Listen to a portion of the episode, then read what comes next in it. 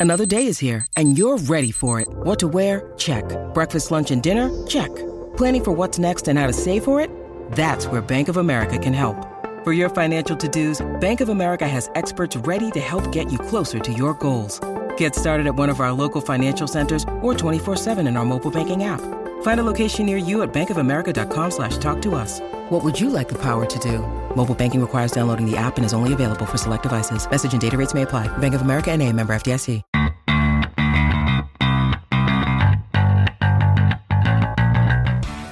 Welcome, you filthy animals, to the 40th episode of Blockbuster Mentality, your favorite place to go for all things movies. I'm your host, Ben Secord. It is Friday, December 30th, 2016, the last show of the year 2016. With me today is your guest co host, Vinny Malatino. Thank you, thank you, Benjamin. Thank No. you, Brandon, for uh, giving me this seat today. Last show of the year. I'm keeping the seat warm. That's right. It It's an honor. It is the new year. He's gonna- Promoted. He's going to come in 2017 and have one warm seat. But uh, no, it's nice to have you on, man. Thanks, Glad to be talking movies with you. Today, we're going to do our top 10 films of 2016. Hey, it was a real crappy year this year, but movie wise, pretty damn good year. Movie wise was pretty good. Got a little nervous in the beginning. Ended well. Absolute. Oh, the end of this year, movie wise, was amazing. So I'm glad to have you on. I'm glad to be talking the whole year of movies with you. So sit back, relax. Let's talk about said movies. All right. So let's go over some box office results first. We can't forget that. You know, that's that's a- Shouldn't change just because I'm here. Exactly, and j- shouldn't change just because uh, I said that word we were talking about earlier. Uh, shouldn't change just because it's the last show, just because we're doing top ten. Hey guys, box office results for this week. It was a, it was a long weekend, Christmas weekend, um, but I'm still going to do just the three days because that's what we've done since the beginning of the podcast. I'm not going to include uh, the Monday. Um, that most people had off that was technically the holiday. Uh, just going to do three day weekend. So from the 23rd to the 25th, uh, coming in at number one for its second week in a row was Rogue One, a Star Wars story with 64 million. And then the next four movies, all brand new movies. Number two, Sing for 35.2 million. Uh, number three, Passengers for 15 million. We had number four, Why Him at 11 million, and rounding out the top five was Assassin's Creed with 10.2 million. Wow. Yeah, so yeah, Rogue One sticking out again. We all knew it would. Yeah, exactly. I mean, it's uh, 64 million. Uh, dropped 58% from last week. Uh, last week it was at 155 million, but 155 million is unheard of for a December movie.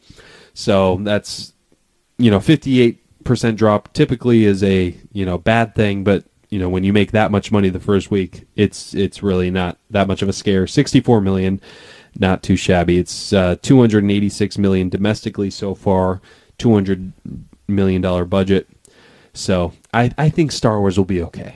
It's going to be number one probably for the next four weeks. Yeah, exactly. I mean, it's yeah. I mean, because you got obviously the Oscar bait movies. You know, will be wide releases soon, so um, those will start making money. But yeah, I mean, Rogue One's the big block, blockbuster out right now. Uh, Sing, obviously, thirty-five million. Didn't have anyone close to it.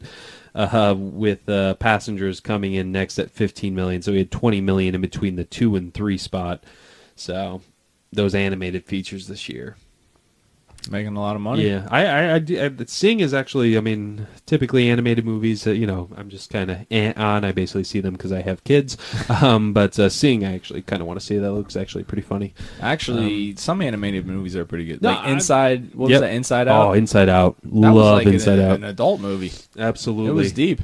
absolutely deep. It was like Too deep. Like Yeah. Christopher Nolan. I mean, deep. when I first like on the surface, it's like, man, it's just about a chick with a mental disorder. But actually, like it's it's true. I mean, it's like sometimes you have to be sad to be happy. Yeah, like it, know, it got me when I walked out of that theater. Absolutely. And the kids didn't even know what was going on.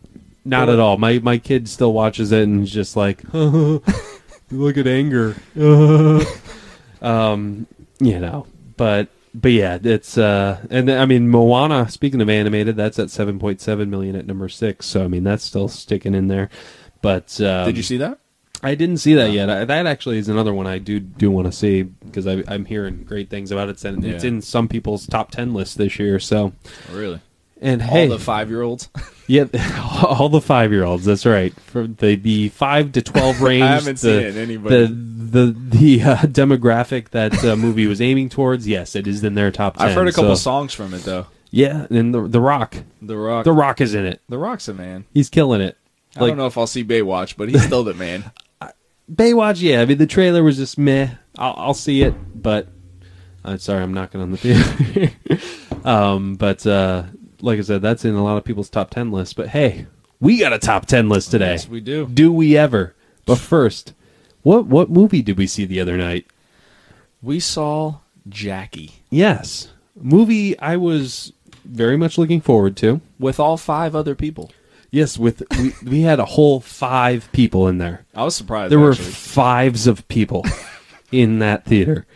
Um, yeah, that uh, I was excited for the movie, uh, mainly for Natalie Portman uh, because that that trailer did a lot for me. Like that that first, tra- or basically the only trailer I saw for it, just really brought me in. I was. I because you know when you think of the Kennedy assassination, you don't think of really the the human element. You just think about the you know the conspiracy theories and just Yeah, you know true. how how was he able to do it? You know how the country handled it. But when you bring it home, like how does the this man's wife handle it? Yeah. You know the how whole, whole family, his Yeah. brother, the household. yeah, exactly. Two little kids. You know how you know you know as a as a whole you don't really think of that, but it's like why why wouldn't you? So I mean this this story really interested me because I I've been you know I've always been kind of interested in the Kennedy assassination, just kind of looking at the cons- I'm not a conspiracy theorist by any means, but uh, just kind of looking at that, just kind of just you know interested me but yeah just having her story her side of it was just interesting but we went and saw it um what did you think I thought it was meh. yeah I mean, I remember looking at you. I was like trying to make sure you were awake at one point. yeah it- Um, it's definitely one of those movies where it's it's Her her performance was pretty good. I haven't seen many videos of her talking, so I don't know exactly how good she got. like the, the, real jackie kennedy the real. Jackie Kennedy. Um, at first, it was a little distracting her voice. I didn't know if that's how she talked though, so Absolutely. keep that in mind. Um, I mean, you pretty much get what you expect from the trailer. It's not a biography about Jackie. It doesn't show her when she's younger. It doesn't show any flashbacks like that. It just shows exactly how she was after the assassination yep which I kind of wanted a little story, a little bit more about her than just right after. Like I wanted to know how she was before, a little bit, a little bit of details. yeah But I mean, overall, it was kind of, I mean, it was a little overrated. yeah like you said i mean yeah one word is to describe it it was meh like you It was said meh. it was like, eh. I know that, that that's the thing. I mean, it, did she do a great impression of Jackie Kennedy? Yes. I mean, unfortunately, I, I, I'll be honest. I didn't know much about Jackie Kennedy. I don't think I've ever really focused on any interviews with her ever. Um, you know, past interviews with her. Um, so I actually had to go back and watch some of them just to see like was that voice like just forced or did she actually talk like that? Um because in the trailers like i was i it didn't you know bother me so much. I was just like wow that's that's very unique. That's a very unique way to talk. Um but yeah when i actually went back i was like okay she actually did talk about it. But not knowing that watching the movie yeah it, it definitely threw me off. Like Yeah. it was just um, I mean, what I liked about the movie, she was great at displaying emotion. Like, I mean, she's when she cried, you wanted to cry. I mean, she she you know she you get it there. You get like, you know, your husband was just shot. You know, and there's there is you know they don't focus much on the actual assassination. You know, the grassy knoll and all, and all that, but uh, there is a there is a graphic uh, moment at one point. Um, which I kind of disliked because it's not really a spoiler, but they show the assassination in Yeah. the beginning, Right. and then at the end they show the same exact like the same scene, but just more gory. And I didn't Yeah. really like that. It was like they were trying to make the conclusion a little bit like hit us harder, Yeah, exactly. but it seemed forced. Yep. and it was actually kind of seemed like two stories in one. You know, one was the interview, which I actually found out that's a fictionalized um, interview. Oh, th- that okay. So that, that, interview wasn't real from Okay. from what I read. There's an interview and she's actually telling the story, and the rest is in flashback, and it kind of jumps back and forth. So it was kind of two movies in one if you think about it, and I actually preferred the flashbacks.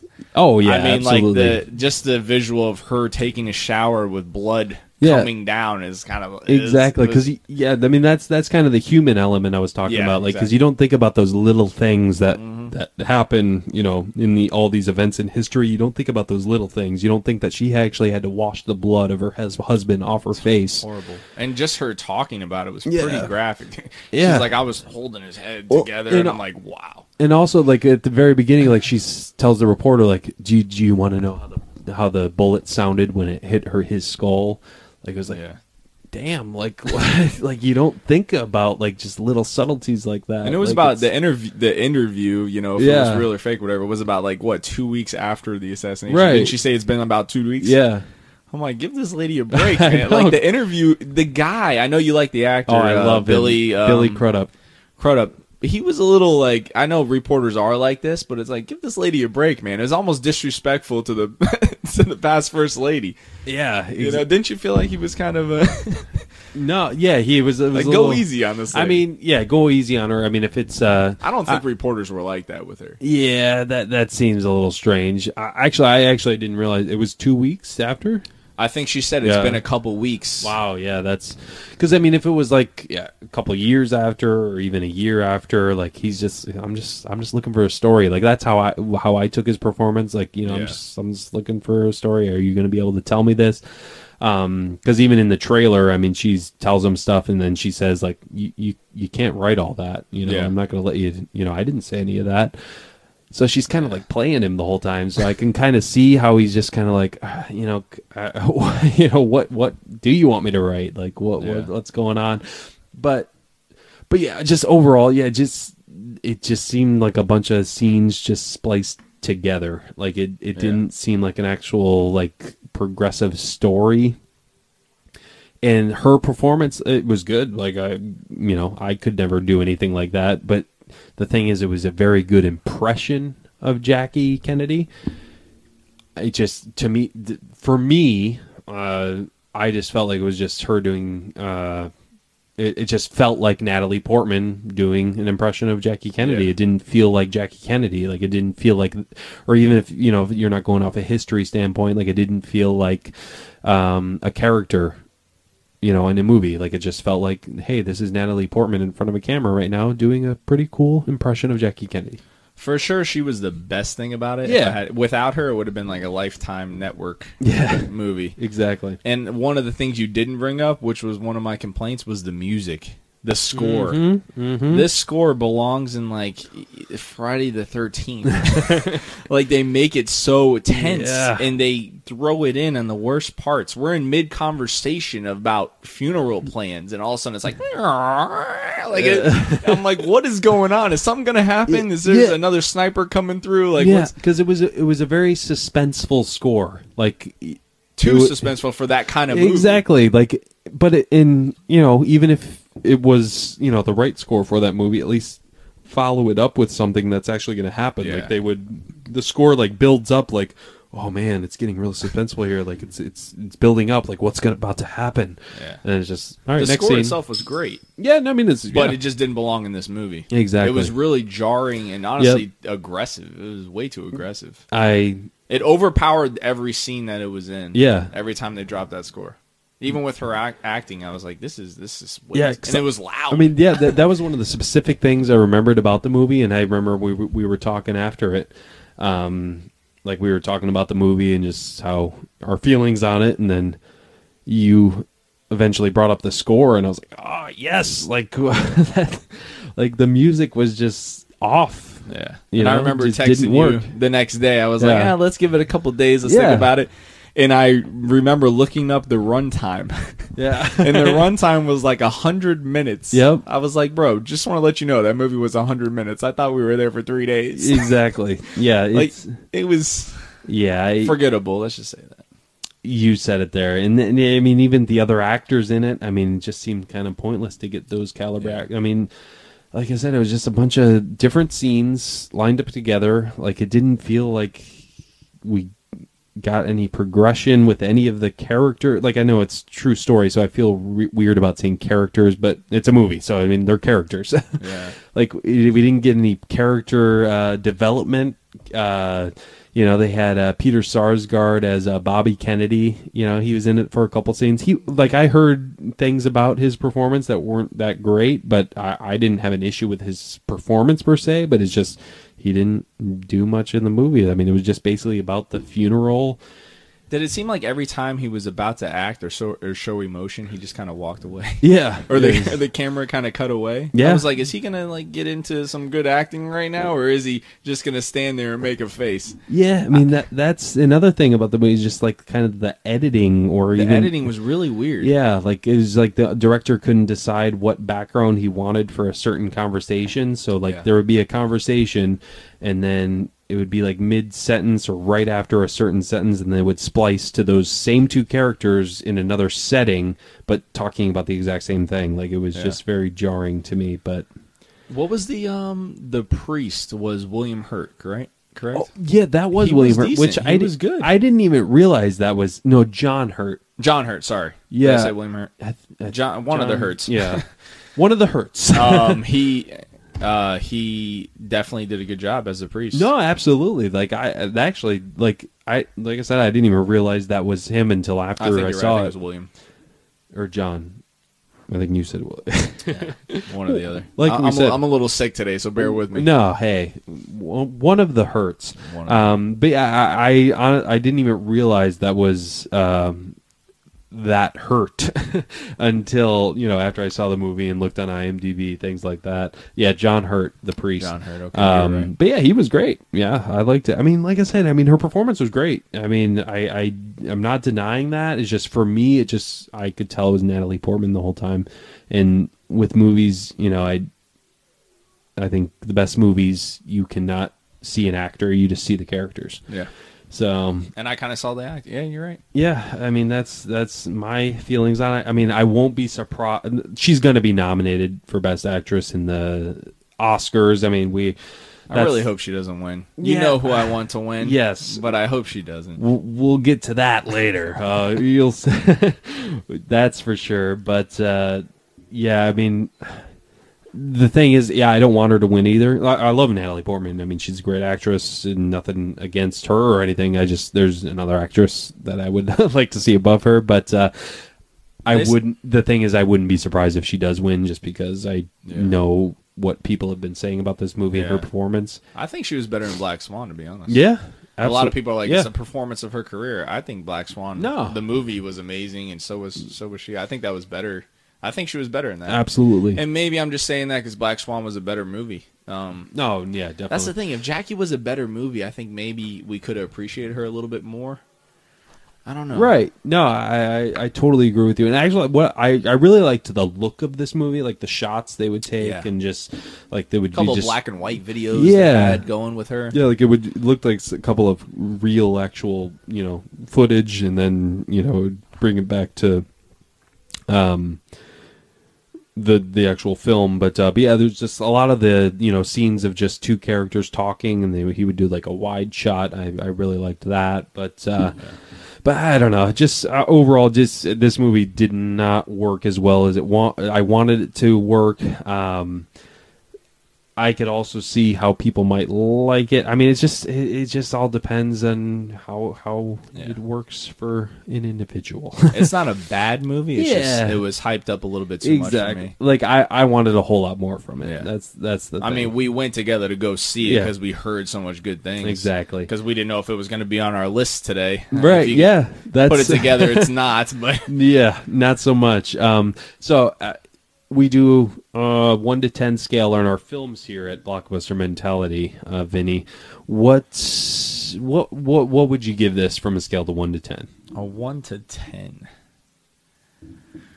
I would probably give it. I was gonna say a 6.0, but I'm gonna give it a 6.5 just because of her. Yeah, I mean, no more than that. yeah. honest. I I'm gonna give it. I'm gonna give it a six. You're gonna give it a six. I was gonna go with a six, but I'm like, eh, she she did good. I'm gonna give it a Yeah, 6.5. yeah. I mean, these one to ten scales are always so hard. I always Uh, go with the you know A through F. You know, yeah.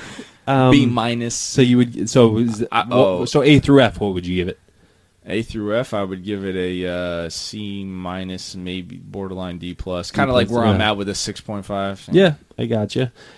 Yeah, so I'll give it a six. Even again, her performance was I mean, Like I said, I I, I can't do what other actors. I can't do what actors do. Uh, so I'm not gonna claim to say she didn't do a good job. I just I I just saw Natalie Portman the whole time, and I want to see just a character. Yep. If you know what I mean. All right. So there you go. There's our review of There's the Jackie review. Jackie. talked a little longer on that than I thought we would, but that's You knew it was going to be like this tonight. this is a movie podcast. This is what we do. A bunch of reviews tonight. That's right. So this is one of my favorite times of year. I mean, obviously we're getting towards award season. Uh, we'll probably talk about the nominees for the Golden Globes and the SAG Awards next week. Um, but it's the last show of 2016. A lot of movies came out this year. We saw a lot of movies, didn't we, Vinny? Didn't we I see a lot of movies? A lot. I rushed towards the end Yes. of the year, though, a little bit. there are a few that I didn't get to see that uh, you know may have- you know may have made my top 10 list of 2016 which you know I might have a revised version a month from now just to let you guys know what I think of certain films cuz I was uh, obviously I'm referring to our top 10 list we're about to do um, just real quick, the films that uh, obviously we both weren't able to see was uh, the big ones was Silence, The Big ones, the silence. We actually just got a screening to that. Though, Yep, we're gonna. up. Yep, exactly. We got a press screener for it on, uh, which surprisingly later than I thought it would be. It's on the tenth uh, of January. So obviously that's well past this date. Uh, so silence that could very well be, and I'm hearing great things about it Most from likely from the be. people in L.A. and New York. It's Martin Not- Scorsese. I mean, you know it's going to be.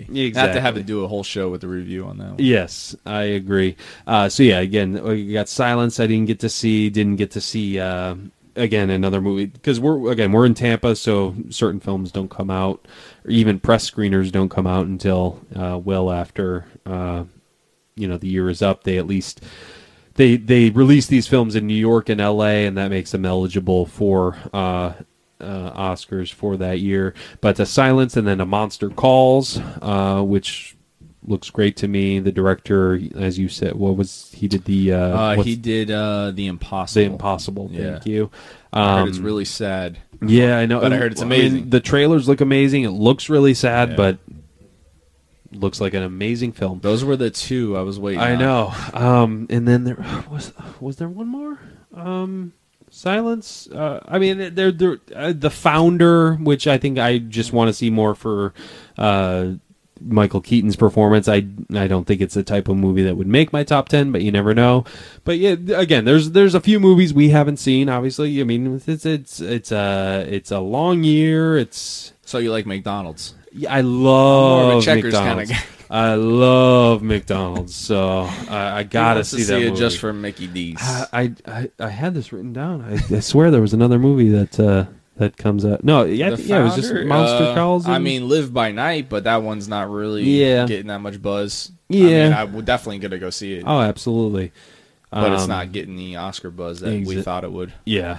All right, so we're about to give our top ten Are we doing honorable mentions or no? Yeah, we'll we'll do Okay. that. Uh, but yeah, we're gonna give our top ten movies of 2016. This is our individual list, so you know, Vinny's gonna give his. I'm gonna give mine. Um, and these are just movies we we liked the most. I mean, whether we think they're gonna be nominated for Oscars or not doesn't matter. We just this is just movies we liked the most. Um, and so uh, you know, we'll give. We're just going to interchange. So Vinny will give his number ten. I'll give my number ten. He'll give his number nine. I'll give my number nine. Thing, you know, just to give you guys an idea of how we're going to do this. So but first, like you said, honorable mentions.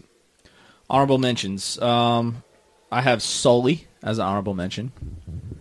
Uh, Tom, Tom, Hanks, Aaron Eckhart.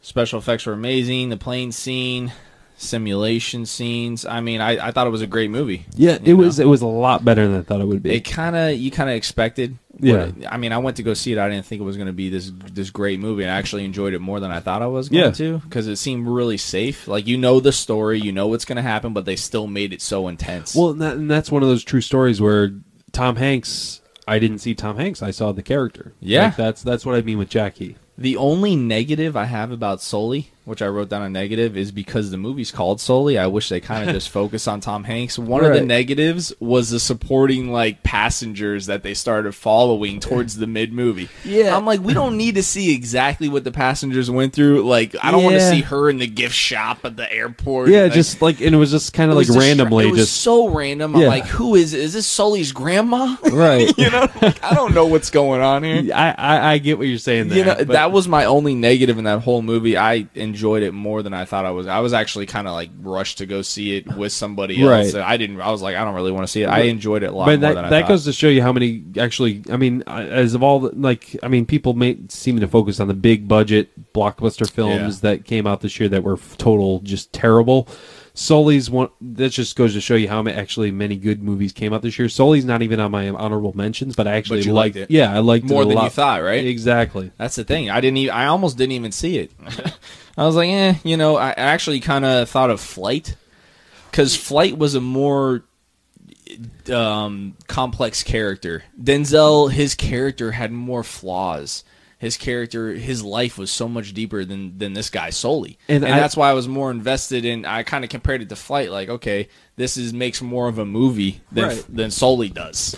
Well, and I, I, I, do you know if Flight was taken off of that? Like, if was I don't know. Okay, because yeah, I mean that that's totally what it reminded me of. It's just yeah, Flight had me more captivated It just Flight because was it was more of a human story and it was a human error Yeah. that you know th- that this plane crash happened. Um, whereas Sully was it was birds, you know, it was it was animals that Yeah. this happened. But, the yeah, guy was a hero, and he went through so much crap for nothing. I mean, absolutely. but it kept you invested the whole movie. And like I said, another positive was Aaron Eckhart. I was like, okay, Yeah, my man, dude, Two yeah. Face. you know, Aaron Eckhart was he was yeah. pretty good. like it was you know it wasn't like anything like crazy it wasn't, wasn't- anything emotional yeah. but yeah he his performance like I it was just like okay he was rocking the stash. the whole phoning the wife every five minutes was. I was like, yeah eh. that was just but Like she, that was probably her house, you know, phoning in the. Uh, and it was it, the performance. and it, and it also seemed very cookie cutter for It did. uh, Clint Eastwood movie did. like it's it, Clint Eastwood's you know he's into those rated R violent movies know, I guess not American really violent Sniper but yeah exactly like he's he's more into those but but yeah that it but totally agree with you But yeah, it's on my honorable mention because I totally was was shocked by how much I liked it. It- I don't want to talk negative. That was just one of the negatives I brought up. Um, was the supporting characters, but it was a great movie, man. Uh, you want to give one of yours, or you just want me to go through mine? Uh, no, I, I, yeah. Let me give me mine. Uh, I, one of my honorable mentions is a comedy. Um, it, you know, maybe earlier on this year it would have been in my top ten, but I just, it was a little, little film called Pop Star, Never Stop, Never Stopping, with Andy Samberg. You know, the whole Lon- Lonely Island crew not much to say. It's just it's just a really good comedy. Um, if you're a fan of you know uh, his tenure on Saturday Night Live, his digital digital sort shorts, uh, the comic, uh, the um, the parody songs, check out Popstar. Never stop, never stopping. You'll laugh I actually didn't see a it. lot. Yeah, I, I figured as much because you didn't have a reaction when I said that. that again, it's just uh, I wanted I to. wanted to give it a little co- a comedy to our honorable mention. Um, but yeah, pop star never stop, never stopping. If you like Andy Samberg, if you like parodies, if you like, uh, obviously it's a play on Justin Bieber's uh, uh, documentary. He because it's a mockumentary. It's about a, a pop star who. Uh, is kind of a has been is trying to make a comeback. Um, but uh, but yeah, if you're if you're into Andy Samberg's comedy, if you're into mockumentaries, definitely check out this movie. It's it's very funny. We're not gonna you know it's not uh, a captivating story like Sully is, but you know, what uh, what else do you got in your honorable Um, number two, I got Jungle Book. Oh, yep, I got that in mind too. I still think it's. Oh, you do? yep, I still think it's probably the best special effects of the year. yeah, Um, I thought it was fantastic. It's basically took the story and made it better. Yeah, I mean, that's one of my one of my all time favorite movies or favorite remakes is King Kong, and it took the original story and to me made it better. It made Yeah. it more deeper, and that's what I think this this Jungle Book did. Like I love Bill Murray as uh what's his name uh, Baloo. Bal- Baloo Baloo. And um, I thought the kid was decent. I mean, he's working with the whole green screen. Yeah. like how No, good can I he mean, possibly be? effects- being like seven years old. Yep, effects wise, I mean, this movie was just outstanding. I mean, even Jon Favreau as a director for the movie, I mean, he directed the kid, but he also had to direct the voice actors, Yeah. make sure everything looked good. I mean, Yeah, he I- and, and and he's doing the Lion King too, which I hear. Yep, exactly. And it's really getting me hype for these Disney live, you know, Yeah. uh, movies. And the thing is, I'm a little worried with the new uh, Beauty and the Beast though, because the Beast looks cartoony. I know. And know, I'm like, we got the Jungle Book here, and then we got this Beast. Like, come on. I know. Like, yeah, it's because yeah, er- every there's a lot of live action in that in that movie, but A lot uh, of but live yeah, action, Beast, Beast is very cartoony. But yeah, I love I loved the Jungle Book. Had a lot of fun with it. To me, uh, thought it was great. Christopher Walken's uh, King Louie stole the show for me. Yeah, loved Hilarious. him. The only thing I wanted was more uh, Scar Joe, Scarlet Joe over there. Yeah, I mean, Like, she was in it for, 'cause like, five was- seconds. Mm-hmm. Yeah, it was like advertised that she was going to be in it, and then you even saw in the trailer her snake scene. Yeah, Basically, all you see in the that's it. trailer, that's what you see in the film. Yeah. but that was honestly the only complaint. I thought it was awesome. Um, what's the guy who voiced the lion or the oh, tiger? uh, um, Idris Elba. Idris Elba, dude, his voice, and I know um, uh, Benedict Cumberbatch is going to be voicing the new villain for the new Jungle Book. Yep. I mean, he was pretty menacing for a kids movie. For a second, I was like, he's he's he's actually like killing other lions. and I I'm like, know, bro. Like this is crazy. That scene with him and the uh, the alpha wolf or whatever. Like that was nuts, man. damn. I, I enjoyed it. I thought it was No, awesome. that was it was a really fun movie. Um, another uh, uh, honorable mention I have, I, um, is Green Room. I actually have that on mine too. In your honorable Right mention, there. or on my honorable mention, Okay, not on my yep, top ten. okay. Almost made it. Almost made it. that? Uh, yeah, that movie took me by surprise. It's uh, it is brutal. Brutal is the right word. I wanted to take a shower after that movie. dude seriously like and it's one of uh anton yel yel oh, uh, Anton uh, Yel- Yelkin, Yelchin, Yeah, or Yel- Yelkin. I I, thought it was apologize. Yelchin, but- May he rest in peace. Um, one uh, one of his last movies. Um, it's about a punk rock band uh, that's on tour. Very uh, indie punk rock band, I should say. Basically, they're nobodies. Yeah, Uh, they get stuck in a little situation. And it go. I mean, I don't the want to trailer go kind of gives it yeah, away. exactly. Um, but anyways, this this movie took me by storm. I mean, it's just what normal people do in like a crazy situation. Like it was so realistic, scarily realistic. Um, The gore was just yeah, I mean, it, it is hard to watch. Uh, so I don't necessarily. I mean, because I I actually had it in my top ten. Like last month when I was making my top ten list, I actually had it in my top ten. So did I. Um, but a couple movies that came out in the fall, you know, obviously, uh, or this month, you know, knocked it off. But, uh, but yeah, it's just it's just one of those movies where it's, it's it is brutal, but it's just it's such a unique story. Um, Patrick Stewart as uh, the neo-Nazi leader, like his performance is so subtle yet so menacing. It was. He was definitely believable. Yeah, He he played it good, but he didn't. He didn't overplay it. Right, You know, that's what I liked about it too. yeah. He was just very. He was chill, but he and then every now and then he had an outburst. And the dogs, the dogs had their own kind of character, right? Those pit bulls would No, tear I you apart. I couldn't believe what they did with those dogs. Like nothing cruel that they did with the dogs, but just what they actually were able to show It with those dogs. Yeah, but yeah, I just honorable mention. But yeah, that that movie.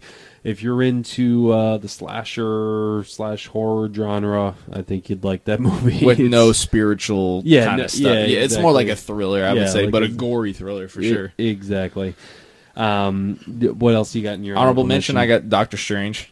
Yep. That's honorable mention. Absolutely. Yeah. I mean, just the fact that Marvel had the uh, cojones. What'd you say, for lack of a better term, last week on your podcast? Dub balls. had the balls uh, to actually go this far and make it this trippy sci-fi psychedelic. Just it was amazing.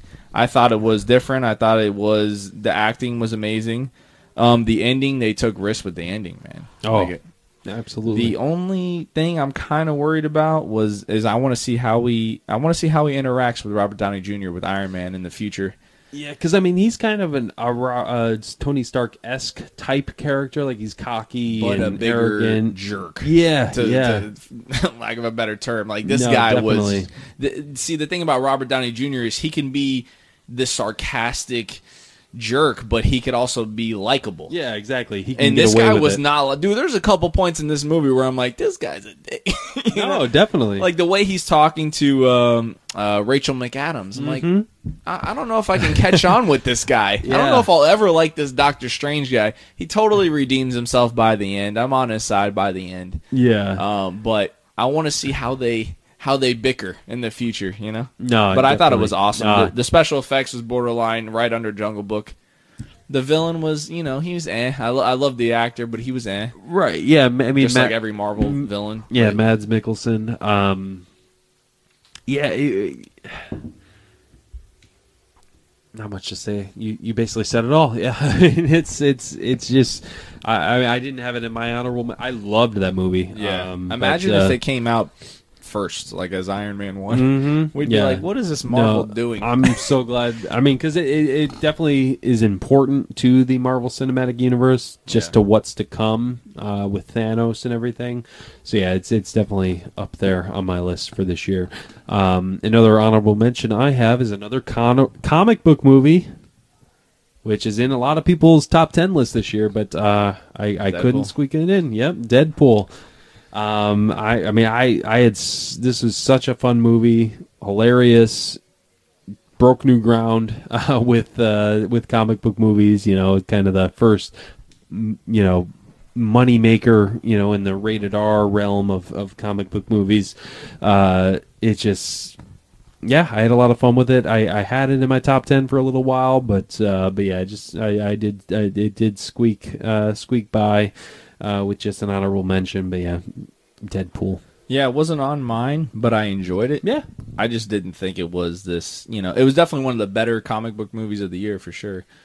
I just didn't think it was this whole you know epic that everyone was acting like. Yeah. I thought it was fun. I thought it, I thought a lot of people liked it because honestly it was rated R.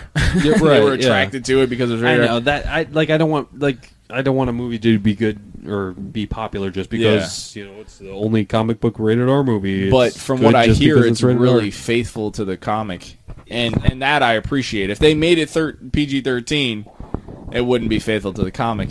But the it kind of felt like it was. It thought it was smarter than what it was at some point. yeah, like I mean, breaking the you know the fourth wall or I whatever you could want to call it. see how you know it it wouldn't be rewatchable too much. Like Yeah. it's a couple after you know two three times, I could see how it could get a little old. So that's Yeah. kind of what made me decide to keep it out of my top ten. But uh and then just uh do you have any more on your honorable mentions? I just or- got a couple, man. To be honest, I could just throw it out there real quick. Yeah. I try to switch it up. I've put Finding Dory on here. Yeah, why not? I had Zootopia on mine. I had Finding Dory. I thought it was really good. I thought it was my favorite uh, cartoon of the year, animation. I would say. Okay. I didn't see Zootopia though, so I don't know if that would change. Oh, it is good. It is um, good. I also got a movie that got lost in the talk about the director, The Birth of a Nation, which I don't think you saw. Right? No, I did not see that, but dude, this movie was really good. I know that's it's just this is It was obviously the controversy just surrounding the director just seems to have lost that. But so I mean, it was it was good, obviously. It was great. The acting, Yeah. the acting from the director, which I forget his name. the The director Um, plays the Nate- main character, Nate Parker? Nate Parker, Yeah. yes, dude, this guy's so good in this movie, and the the the female that plays his wife is amazing, and it's it's. I mean, I went with my wife; she cried basically the whole movie. Yeah. The only complaint I have about that movie, which is kind of any complaint about any based on a true story, but kind of. If you look it up and do your research, it's kind of plays a little cookie cutter Oh, okay. uh, as to what he what happened you know. But I mean, I think it's I think it's a great movie. Um, what else you got? Um, the only one uh, other one I have is a Hunt for the Wilderpeople, which is a very small indie film. Uh, it's got Sam Neill in it, and basically this no-name kid, uh, Julian Dennison. I heard it was Um, Nah, dude, it's it's it's hilarious. It's dramatic, but m- mostly I'd say it's a comedy. Basically, this. Um, I'll just I'm just gonna read the IMDb description of it. A national manhunt is ordered for a rebellious kid who is hilarious, little fat kid, um, and his foster uncle, who he's basically his foster uncle because the woman that adopts him dies, which is in the trailer. She dies, and basically this guy's left with him, and he's reluctant to look after him uh, who uh, foster uncle who go missing in the wild New Zealand bush. They call the woods the bush in New Zealand, I guess. But it, it it's uh, again, I don't want to spend much time on it, but it's it's it's hilarious. It's it's it's uh, heartwarming. Check it out. It's uh, definitely worth a watch. Wouldn't be surprised if none of you have heard of it. It's a very small film, I'll but it out. uh, I'll yeah, check it out. definitely check it out. All right. My actually, I got one more, and Oh, it yeah. was what I thought was the most underrated. And when I say underrated, doesn't mean ND ninety percent fresh on Rotten Oh, Tomato. yeah. I'm talking one that didn't get like the best reviews, but I really liked War Dogs. Okay, I, bro, I I started watching that. I got interrupted because of kids, um, so I didn't get a chance to finish it. From what I saw so far, I I do dig it. Jonah I Hill just- is epic in Well, that I movie. love his laugh epic. in it. Like, Hilarious. He's like shooting the machine. yeah, Dude, he's got like the Vince Vaughn laugh. yeah, you know? Bro, it's it's is totally underrated, man. Yeah. Miles Teller kills it. One of the movies I did not agree with critics besides Jackie this year. So is was that, uh, is War that- Dogs. is that your most underrated movie this year? it was my most underrated movie this year was War Dogs, man. I I was entertained for the whole movie. I thought it was awesome, hilarious, kept my attention, man. And the story's crazy. The Yeah. story's wild. These two guys straight out of college, man. It's a true story. You know, and they they're just I- friends and they he meets his friend that he hasn't seen in a while and they just it's it's nuts. Well, you gotta watch it. because You it's- gotta watch they it. they sell weapons to the U.S. military, right? Yeah. I mean, they- yeah. Well, there's more to it. well, but yeah, but You'll see exactly what happens, and it's it's entertaining, man. Yeah, no, I mean, Check for it out. like I said, for like uh, it, what I didn't stop watching due to a lack of interest. It just, just something something happened. What would you say was your most underrated of the year? Um, I mean, Hunt for the Wilderpeople might be. I mean that, Yeah. but that did get good It critical get response, but it just you know obviously not many people saw it. Um, Popstar is another one. I mean, that's honestly, if you're looking for a comedy, see Popstar. Yeah. like it's check it out. I mean, it's it's definitely underrated. But One thing uh, about War Dogs that I think people were complaining about is that it was too much like a Scorsese, Wolf of Wall Street kind of deal.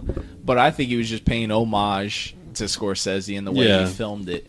So you'll like it because it has that style. okay, yeah, so that's why I think you'll like it. Okay, so you mean paying homage is obviously a a little little- bit different than ripping off. Yeah. All right, let's get to the meat and potatoes. Let's do it. Um, got a got a little crying kid there.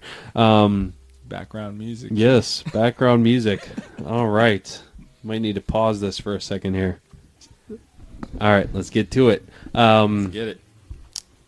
our top ten films of 2016. You want to start us off? All right. My top 10 kind of chose itself with the title. Ooh. My number 10 is 10 Cloverfield Lane. Okay. Okay. Did you see it? I did.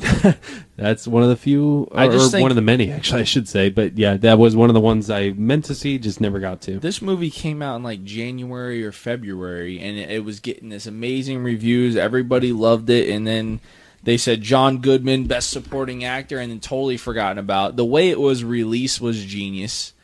Basically, J.J. Abrams dropped a trailer like a month before it came out, or something crazy. It was it was titled a whole nother name. It was titled um, I have it written down, The Cellar. It was titled Oh, The right. Cellar, and no one knew exactly what it was.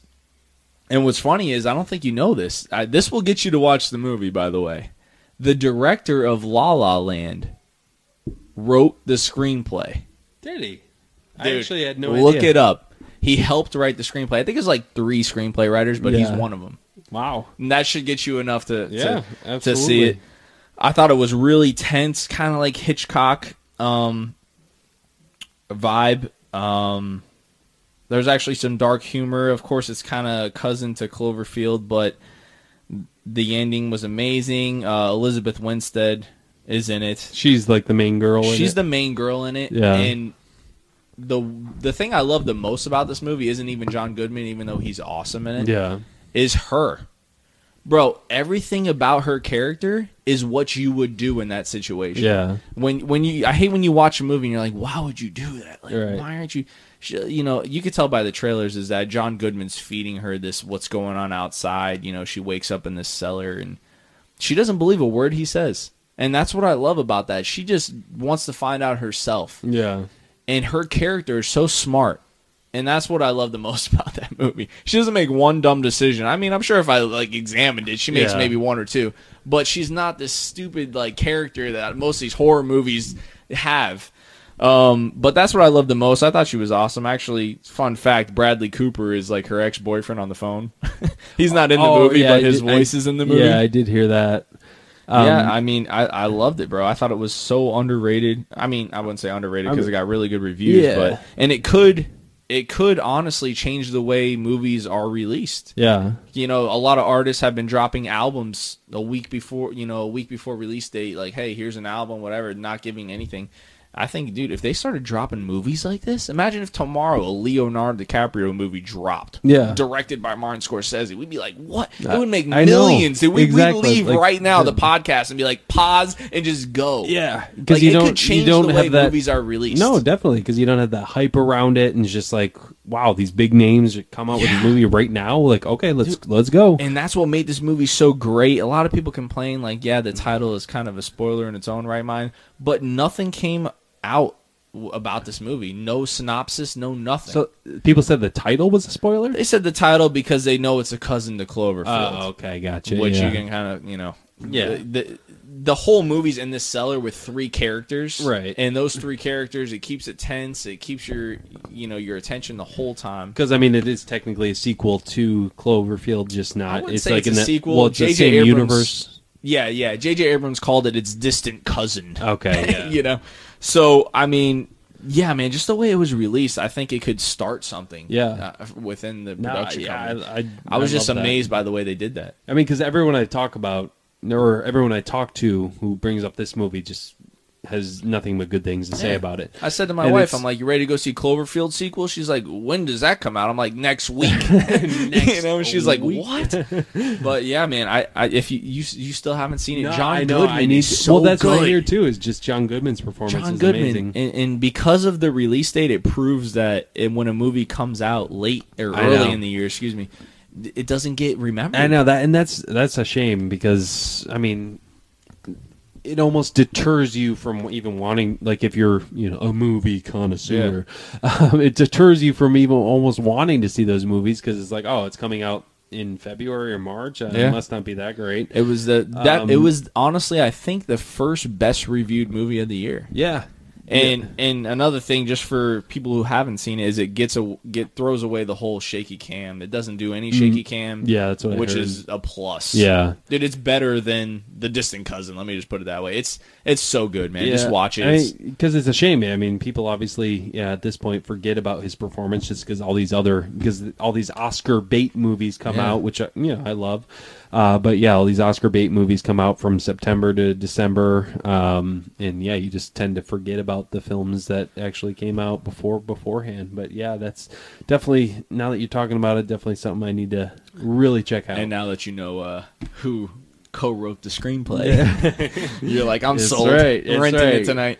More- But yeah, that was more- my number 10, 10 Cloverfield Lane. More to come on that, that's for sure. Um, all right, so good number 10 there, my friend. Number 10, I have, which it took me a second watch to put this on my list. Uh, I have The Nice Guys with Ryan Gosling and Russell Crowe. Um, this like I said, the the first time I watched it, I liked it. I just I I, I wanted to watch it more, or I wanted to like it more. Um, because we even had a review on it on this show. I think I might have I forget what I gave it seven seven point five or so. Um, so when we were making this list, I, I said uh, let, let me watch it again because I I know it's good. I know people are saying it's good, but let me let me because sometimes it helps to watch a movie again. I watched it again uh, the other night, and You laughed your butt off. I laughed my butt off. It uh, it made my list. I mean, Ryan Gosling.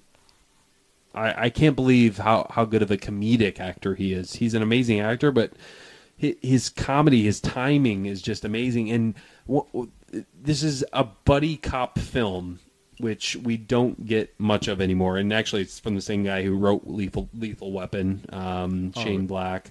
Uh, he he uh, did Kiss Kiss Bang Bang, uh, but yeah, buddy cop film. You know, a detective like a noir uh, crime film. Um, just love the chemistry with uh, Gosling and Russell Crowe. Like that's it's like the best uh, chemistry uh, with any two characters in a movie. Like they play off each other so well. I mean, you got the tough guy Russell Crowe that can still, you know, he's, he's got the comedic element to him, but then you got Gosling, who's a private investigator who, you know, goes. Uh, he, he's kind of a screw up, but at the same time, you know, he he he knows how to do his job. Um, but he's definitely in it for the money. He's kind of sleazy in a way, but Gosling can just pull it off. But I don't know. This movie's just so much fun to watch. I mean, it's it's it's hilarious. It's got. I mean, it's really not that dramatic at all. I mean, I, I would mainly classify it as a comedy. Um, but but yeah, I just the second time I watched it, I really got it this time, and uh, and yeah, I, I had a lot of fun with it. I mean, did, is this on your list Well, what's funny is uh, that's my number nine. Oh, look at that! Uh, dude, the nice guys was hilarious. when I actually, I actually heard your guys' review before I saw it. And I'm Yeah. like, did these guys not think it was that funny I as I, did? know. Yeah, it's It would reminded me of um a Coen Brothers movie, Burn After Reading, where Yeah. I was the only one laughing in the whole theater, and everyone else was like, "This is so different, so weird." Like they're Yeah. used to their like rush hour buddy comedies, or you know, and it was it was really original the way they did it, and you got the whole '70s vibe. They did a really good job with. I felt like I was in the '70s, you know, absolutely. and um, yeah, I thought it was hilarious, dude. I was dying. It was almost embarrassing how how hard I was laughing. Ryan Gosling was genius in this movie. His he was comic genius. He reminded me of kind of um, I mean, certain you don't really think of him as a comic actor, you know, Yeah. like uh, Mark Wahlberg came out of the other guys, or like Channing Tatum came out of Twenty One Jump Street. I'm like, whoa, this dude's hilarious. yeah, You know, he's trying to close the bathroom door, you know, like 500 times, you know, it's like hitting his legs and I he's mean, trying to get the gun. And, yeah. I mean, that's and I love when he's like, uh, he's punching the window like at the very beginning, trying to break Yeah. into the place, and he's like, Hilarious. and one thing you did not mention was his daughter, dude. "Oh, dude, His yeah, his daughter was hilarious. Yes, It reminded me of. I mean, they're gonna have comparisons just because it was the only foul mouth other little girl at any movie was uh, Kick Ass. Yes. Um, what was Homegirl's name? Uh, oh, Chloe. Um, Moretz. Or yes. something like that. this girl had a potty mouth for sure, but it was hilarious. no, absolutely, and I loved uh, Gosling's little infat- infatuation with uh, Kim Basinger's uh, Yeah. assistant. Like, just uh, everything. like this movie is so much fun. I Like, uh, almost didn't put it on mine too, but Yeah. I, I had to. Yeah, exactly. Just because, just how fun it is, how how different it is, and Mm-hmm. it's another one of those. Actually, it's, it was underappreciated because it actually did not make a lot of money at all, and that's very sad because the director has he basically said he can make sequels until he dies with this movie, Yeah. but I heard It that. I heard he enough wanted to stay with these characters. Yeah. And if he can, if he can get HBO to jump on or something, he can make like a, a True Detective, uh, you know, yeah, whole series about these two guys. I think it would work. I mean, absolutely. these characters they have so much chemistry together. It's it's ridiculous. I mean, I heard in interviews they're so cool, joking around like they're hanging out outside of the interviews. That that shows on screen. Yeah, You know? absolutely. I mean, because even with the the first scene for each of these characters, I mean, the first scene with Russell Crowe is just um, basically knocking out a guy with brass knuckles uh, because he's uh, he's not a private investigator, but he helps people uh, protect people. I guess I, I don't even know how to describe it, but then Ryan Gosling is a professional private investigator.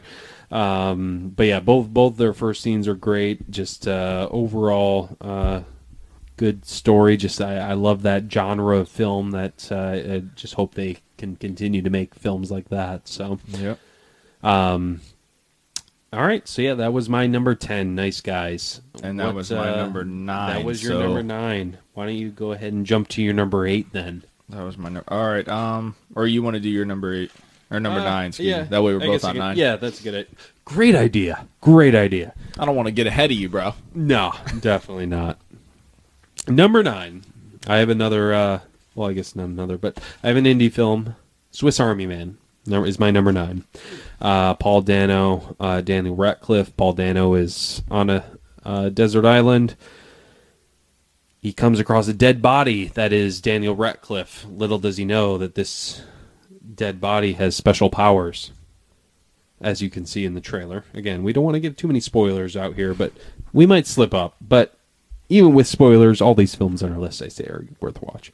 Um, but yeah, Swiss Army Man. It's it, I always describe it to be people as absurdly beautiful because it's even in the trailer. It's got it's got fart jokes.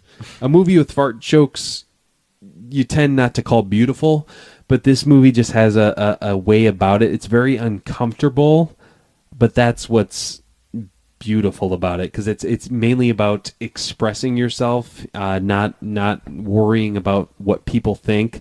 Um, it's uh, it first of all, it's, it's very Castaway esque because, like I said, he's stuck on a, a desert island, um, and much like Castaway, he finds something that just basically keeps him moving. Castaway had that that one FedEx box that that kept him moving. This guy has a dead body with special powers. Uh, like I said, it, it- the describing the film doesn't do it justice. You know, it it it seems absurd, but when you watch it, just with the soundtrack and everything, it is actually uh, beautiful. Um, I'm really sad to say I didn't see it. It was Yeah. on. It was on my I list know, to see yeah. it, and like I wanted to see it so bad. It came out earlier in the year too, right? Yeah, yeah, it was another early uh, film. I, I mean, I hope they haven't gotten any recognition in the Golden Globes or SAG Awards. I hope it gets something, maybe in the Academy Awards. But I just we'll never got see. to it, man. I, I'm still gonna check it out, I mean, especially now that's on your list. What I definitely need to watch it again because I actually, when I was making this list and then I started, you know, just writing about different uh, pl- uh, bullet points of what I wanted to talk about with this movie, just it made me think about it more and be like, wow, this movie is actually is really good. I think it might be actually higher on my list if I watch it again. Um, because it's almost like a you know kind of f what people think kind of movie. Like don't work like because that's kind of where the uh, the fart jokes come in. Just like uh, you can't say because at one point you know he the the dead body says something and basically the Paul Dano's character says you know you can't you can't say that. It's offensive or you can't do that. You can't think that. It's offensive.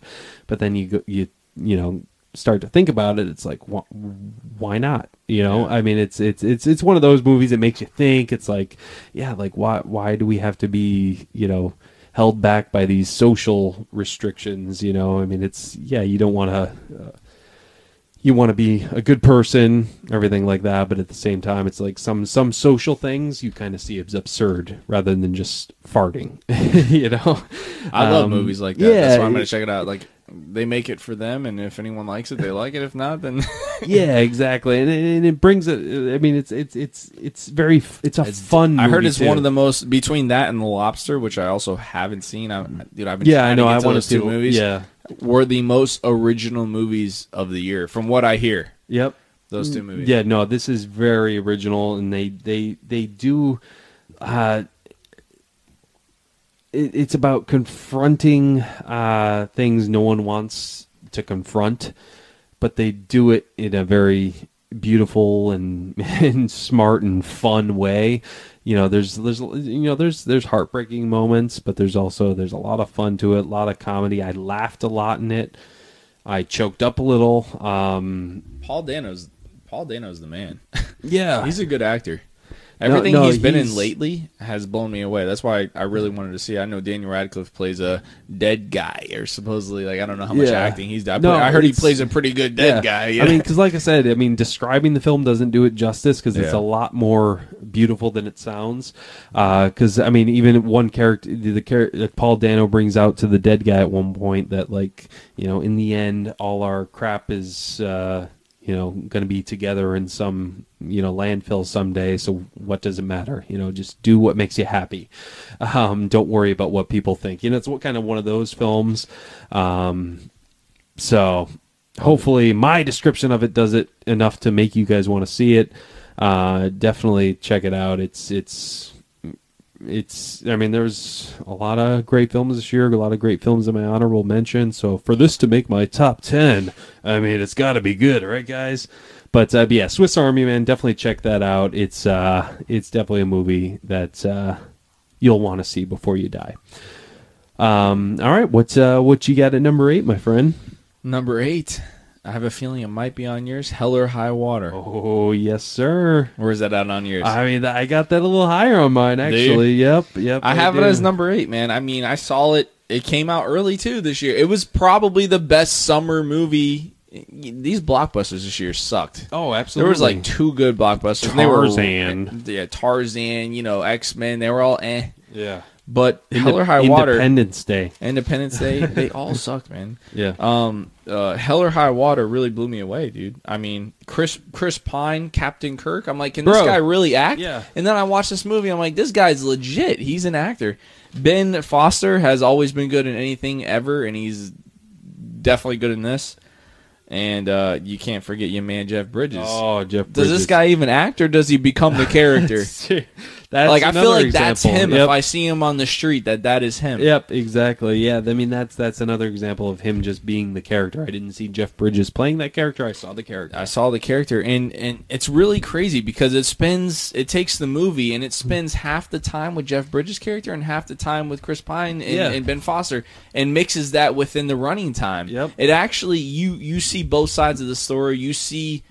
You're kind of on the side of the villain and who's the hero, and then those switch, dude. You don't know who the hero and the villain is. Right. You kind of switch perspectives during the movie, and that's amazing. And they they connect these characters throughout the the running time and the dialogue. The dialogue was amazing. Just them chilling in the hotel. You know, Yep. Jeff Bridges throwing out racist jokes uh, to, to his Mexican partner. Yep. I'm like, this, it was really funny too.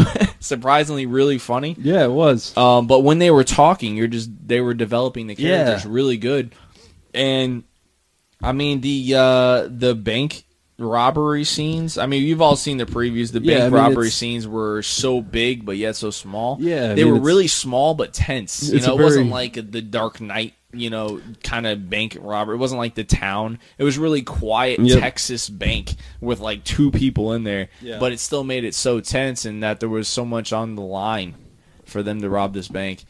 But like I said, it's kind of like you kind of switch whose side you're on in that movie, and that's why I liked it. You re- it reminded me of No Country for Old Men. Oh. Who's the villain? Who is the, the villain in that movie? mouth. Yeah, exactly. Think about it. Who is the villain in that movie? I know. and that's the way this movie was. Is I didn't know who who I wanted to be on sides with, and it really didn't make me choose. You Yeah. know, I kind of liked both. I could see where both came from, kind of like Civil War. I could see where both came from. Uh, Dude, yeah, I mean that's because coming these up, are the same points I want to bring up about Civil War. But tell me, Um, you didn't want me to bring it up about Hell or High Water. absolutely. But I I'm telling me it didn't go with I, it though. I mean that that's why I mean I have it uh, obviously a lot higher on my list, but again th- Oh, this this whole list is uh is can easily be interchangeable. You know, Yeah, it all has- these films are just fantastic. But Hell or High Water, yeah, just really stuck out for me. I mean, it's a modern day, you know, western bank robbery film, uh, and then yeah, I mean, because Chris Pine, Ben Foster, they're on a bank robbing spree. Jeff Bridges is the uh, sheriff um, of the little Texas town they're in, um, kind of hunting these two bank robbers down. But yeah, I mean, it's definitely very. Um, there's for a little film, it seems like such a big, big film, and that's exactly how I described it as. Is just uh, very like No Country for Old Men. Um, You were thinking that too. Yeah, it's Yeah. timeless. You know, it, it seems like it took place. You know, in the early, you know, 70s, 80s, 90s. I mean, but but it actually it does take place in modern day with the whole economic crisis with uh, the housing uh, market, um, and that's basically, eh, guess, kind of spoiler. That I mean, that's basically why they're on this uh, spoil uh, this. Uh, uh, bank robbing spree. But yeah, just just something about it, like you said, the dialogue, just uh, and I and I love just the the look of the film. I mean, the scenery was just um, just amazing. You know, the the Texas. Uh, it doesn't. The things they show doesn't look like a place I want to visit, but it is beautiful to see on film. um, uh, definitely uh, uh, poverty uh, ridden. Uh, but uh, but yeah, I mean, th- this film I loved. Uh, I'm trying to go over my notes here. I actually Um, didn't know that um, it was the writer of Sicario that wrote it. Oh yeah, Yeah, and I'm yeah, like, I okay. remember hearing that too. Yeah. Yeah, I mean, and Sicario was great, but Sicario's I, I love how it gives like a glimpse of like the the desperation of like that economic climate like Yeah. back then because i don't know if it was supposed to be like around today or back like in the housing crisis like in 08 or whatever Interesting. 09. Yeah. Um, but yeah, it just gives like the desperation of like what what people will do to save their family. I mean, both in obviously Chris Pine's character and Ben Foster. I mean, he's doing it for his brother. Yeah. Chris Pine's doing it for his family. Yeah. You know, so they have a better life. Um, It's interesting that you brought that out. You watch all these movies and you wonder what year these movies Yeah. take place. They never tell you. You know, they kind of show you like maybe a newspaper date or something. I kind of wonder like what time this came out. yeah, I know. I mean, or what time it was based in. because I, I want to say it was more modern than Yeah. than not, just because of the whole um, you know bank. You know, they're saying Yeah. how the banks are corrupt, and which I guess banks have been corrupt for a long time. But uh, yeah, I think it was more modern uh, than than not. But yeah, I mean, Chris Pine's per- performance was super surprising. Like was it was amazing, just yeah. I mean, it was the best I've ever seen him. I was not Hands expecting that from him. Ben Foster and Jeff Bridges. Jeff Bridges is getting more awards recognition right now. I really think. Ben Foster should be getting Me more too. recognition. Tell me I wasn't thinking the same. It was almost Yeah. like they, they look at the list of the movies and they're like, well, we got to pick just one. Yeah, I'm like, no, you need to pick both of them right now. seriously. Because Ben Foster killed it.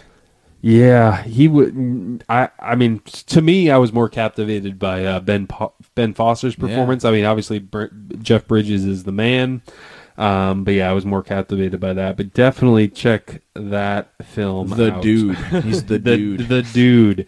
Um, did you have anything else you wanted to say about it, or I mean, not really, man. We Yeah. pretty much summed it up. It was and that amazing. was that was your number eight, right?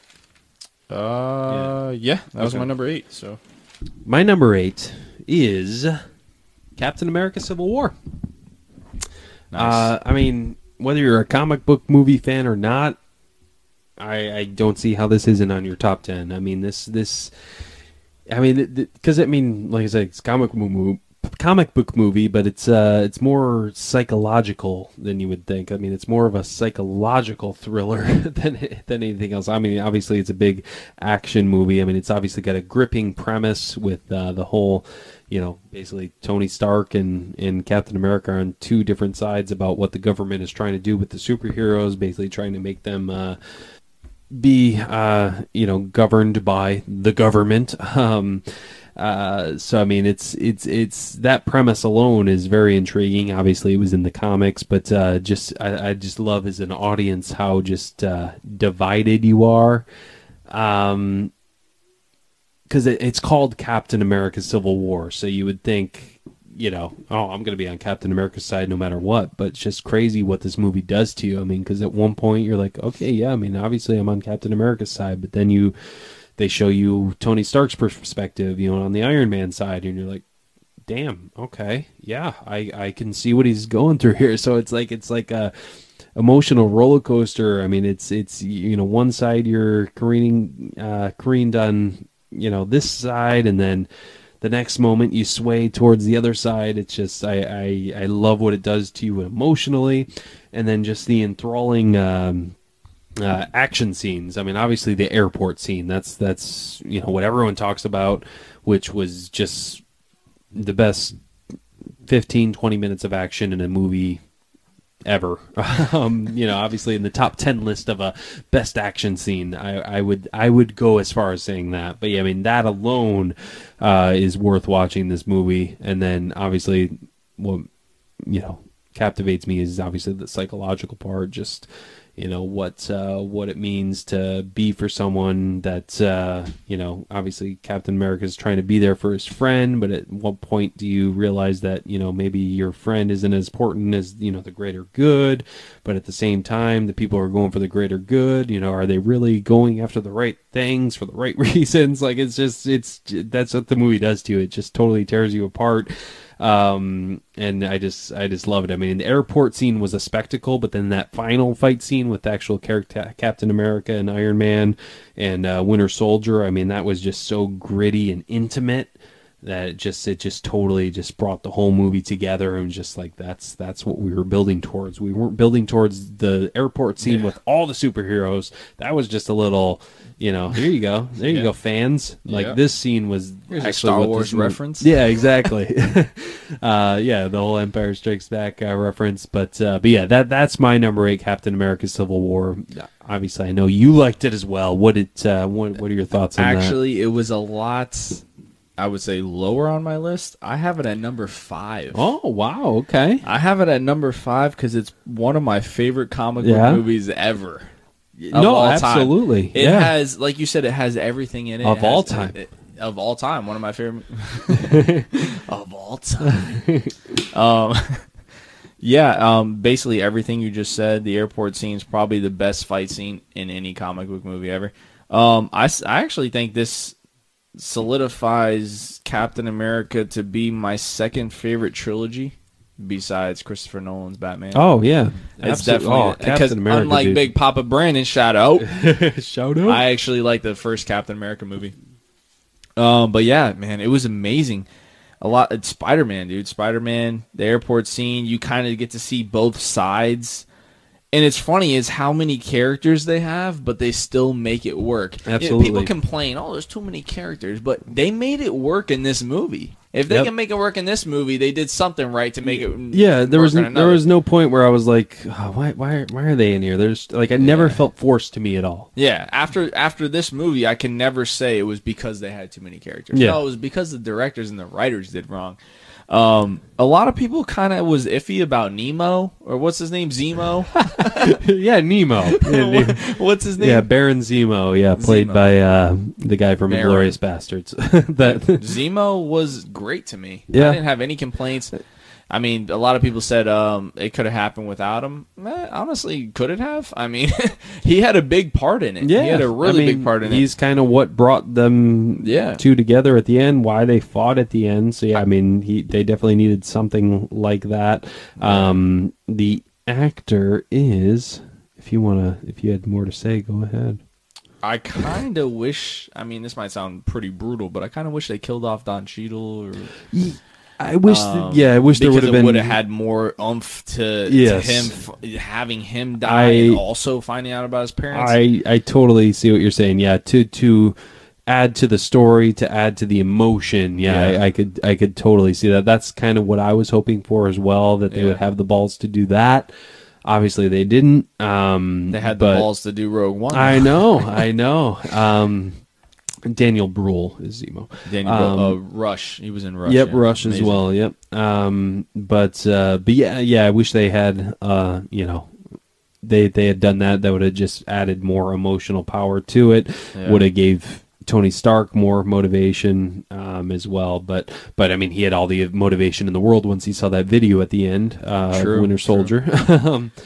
kind of kind of brief um, thing, but the technology that they use for Robert Downey Jr. oh, absolutely. Yeah. If I mean, I heard you guys talking about Scorsese and then the Irishman. Mm-hmm. If Scor- if Scorsese's going to use some kind of technology, I know he's going to do it good with this. Oh, I yeah. hope he. u- I think Robert Downey Jr. in Civil War looked better than the Rogue One characters. I think he did. Yeah. just in my opinion. yeah. I think I think he did, And um, I dude, it was crazy what they did with that. I was amazed. I was like, "Is that really him? What's Yeah. going on? No, Is this his no. son?" you know. No, yeah, I thought that technology was great. I mean, even with uh, Michael Douglas and Ant Man, you remember that uh, at the be- very beginning, Oh, you yeah, see yeah, young yeah, Michael. Douglas. I mean, they they tried it with that and it worked. Yeah, So I mean, obviously this technology is getting better. So it it's I, I have uh, little uh, again I, I I I have all the trust in the world with Scorsese. So if he's willing to do it, then I'd say it's uh, getting pretty good. But uh, but so you said you had Captain America at your number five. That was my number. Okay. It was higher, but the fact that it was pro like top three favorite comic book movies of all time, I had to bring it higher. I had to bring it um lower. understandable. All right, what's your number seven? My number seven is Manchester by the Sea. Manchester by the Sea, man. Guess what? That's my number seven as well. Is it really? Yes. no way. yep. The exact number. Look at Manchester by the Sea, man. What a movie. It um it hits you. it's definitely not the anybody who's seen the previews know what it's about. It's definitely not the kind of movie that you see a lot. That's why it was actually going to be a lot like it was actually going to be like number 2 or number 3. Yeah. But because it didn't have the replay value, I put it a little higher. Um it kind of had this very Descendants vibe. It was depressing, but it also had comic elements to it. Casey Affleck, dude, was he was Best gen- he's ever he been. was genius. Yep.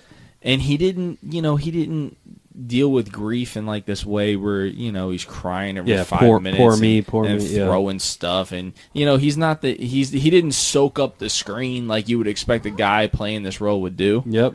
he did it in such a realistic way and y- you know something happened in his past um, there's there's flashbacks in the movie, but they they deal with the flashbacks in a really good creative way. It's not like oh Yeah. here's a flashback.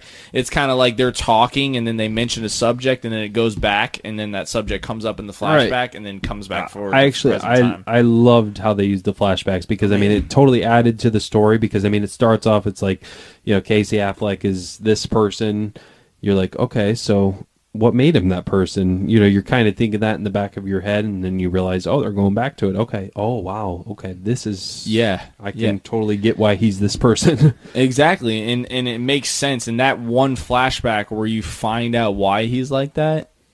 Bro. Did you get goosebumps, or was it just yeah goosebumps and goosebumps, tears and tears, like everything? and, and it's just so it's just so powerful. Um, his brother's played by Kyle Chandler, yep which. Oh, Dude, I've loved him since Friday Night Lights. Yeah. Represent. You Bro. watch that show? Yep. Friday Night Lights, one of the greatest shows ever. Yeah, I love this Kyle guy is the most underrated actor ever. I know he's pretty much become the biggest alpha of that show out of everybody. yep But I do everything he's in. I loved him. Wolf of Wall Street, everything. He he plays such a good character, Yeah. and he's only in the flashbacks pretty much. Yeah, he's only and he's so subtle. Like it's a subtle performance, but Very it's just subtle. like I wouldn't want anyone else in that role but him. Like it's it's great. yeah, it's great. And um, Michelle Oh, bro, let you go on about her. bro, dude. she- er, If she doesn't win Best Supporting, I mean, I didn't see Fences, but I I, did. hear Viola Davis is remarkable in that.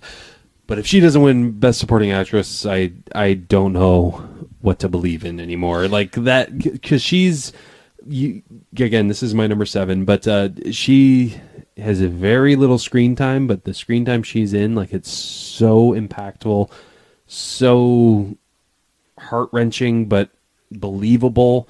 Like it's not in there just for dramatic purposes. Like it's just that that, that that's one of the main descriptions I had about this movie. It's a reali- realistic depiction of how people deal with loss.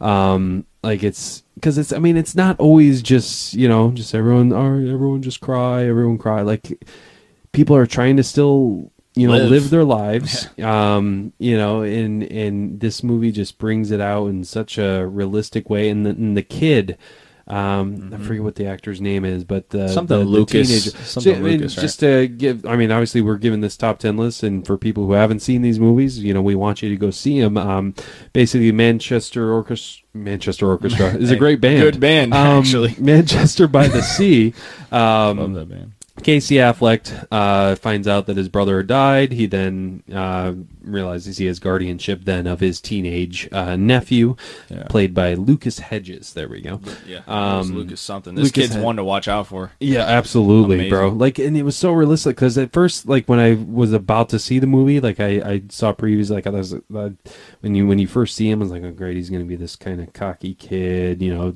stereotypical teenager um, that they depict in movies. But actually, he's kind of like he's a good kid, but he has that kind of rebellious side and that kind of attitude, but not too over dramatic. Like it's like it was realistic. Like because there are, you know, there, believe it or not, there's teenagers out there who are good kids that, you know, are gonna rebel a little bit, have a little attitude, but it, in you know, if they're brought up right, they have good heart. They have, you know, now know how to treat adults. I just love that aspect of it.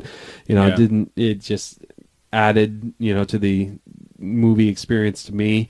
Um, but yeah, like you said, Casey Affleck, this is his movie. I mean, he, he's gonna be nominated for best uh, actor. That's for sure. If he, I think he will win. Uh, I hope he wins, no matter what you say about.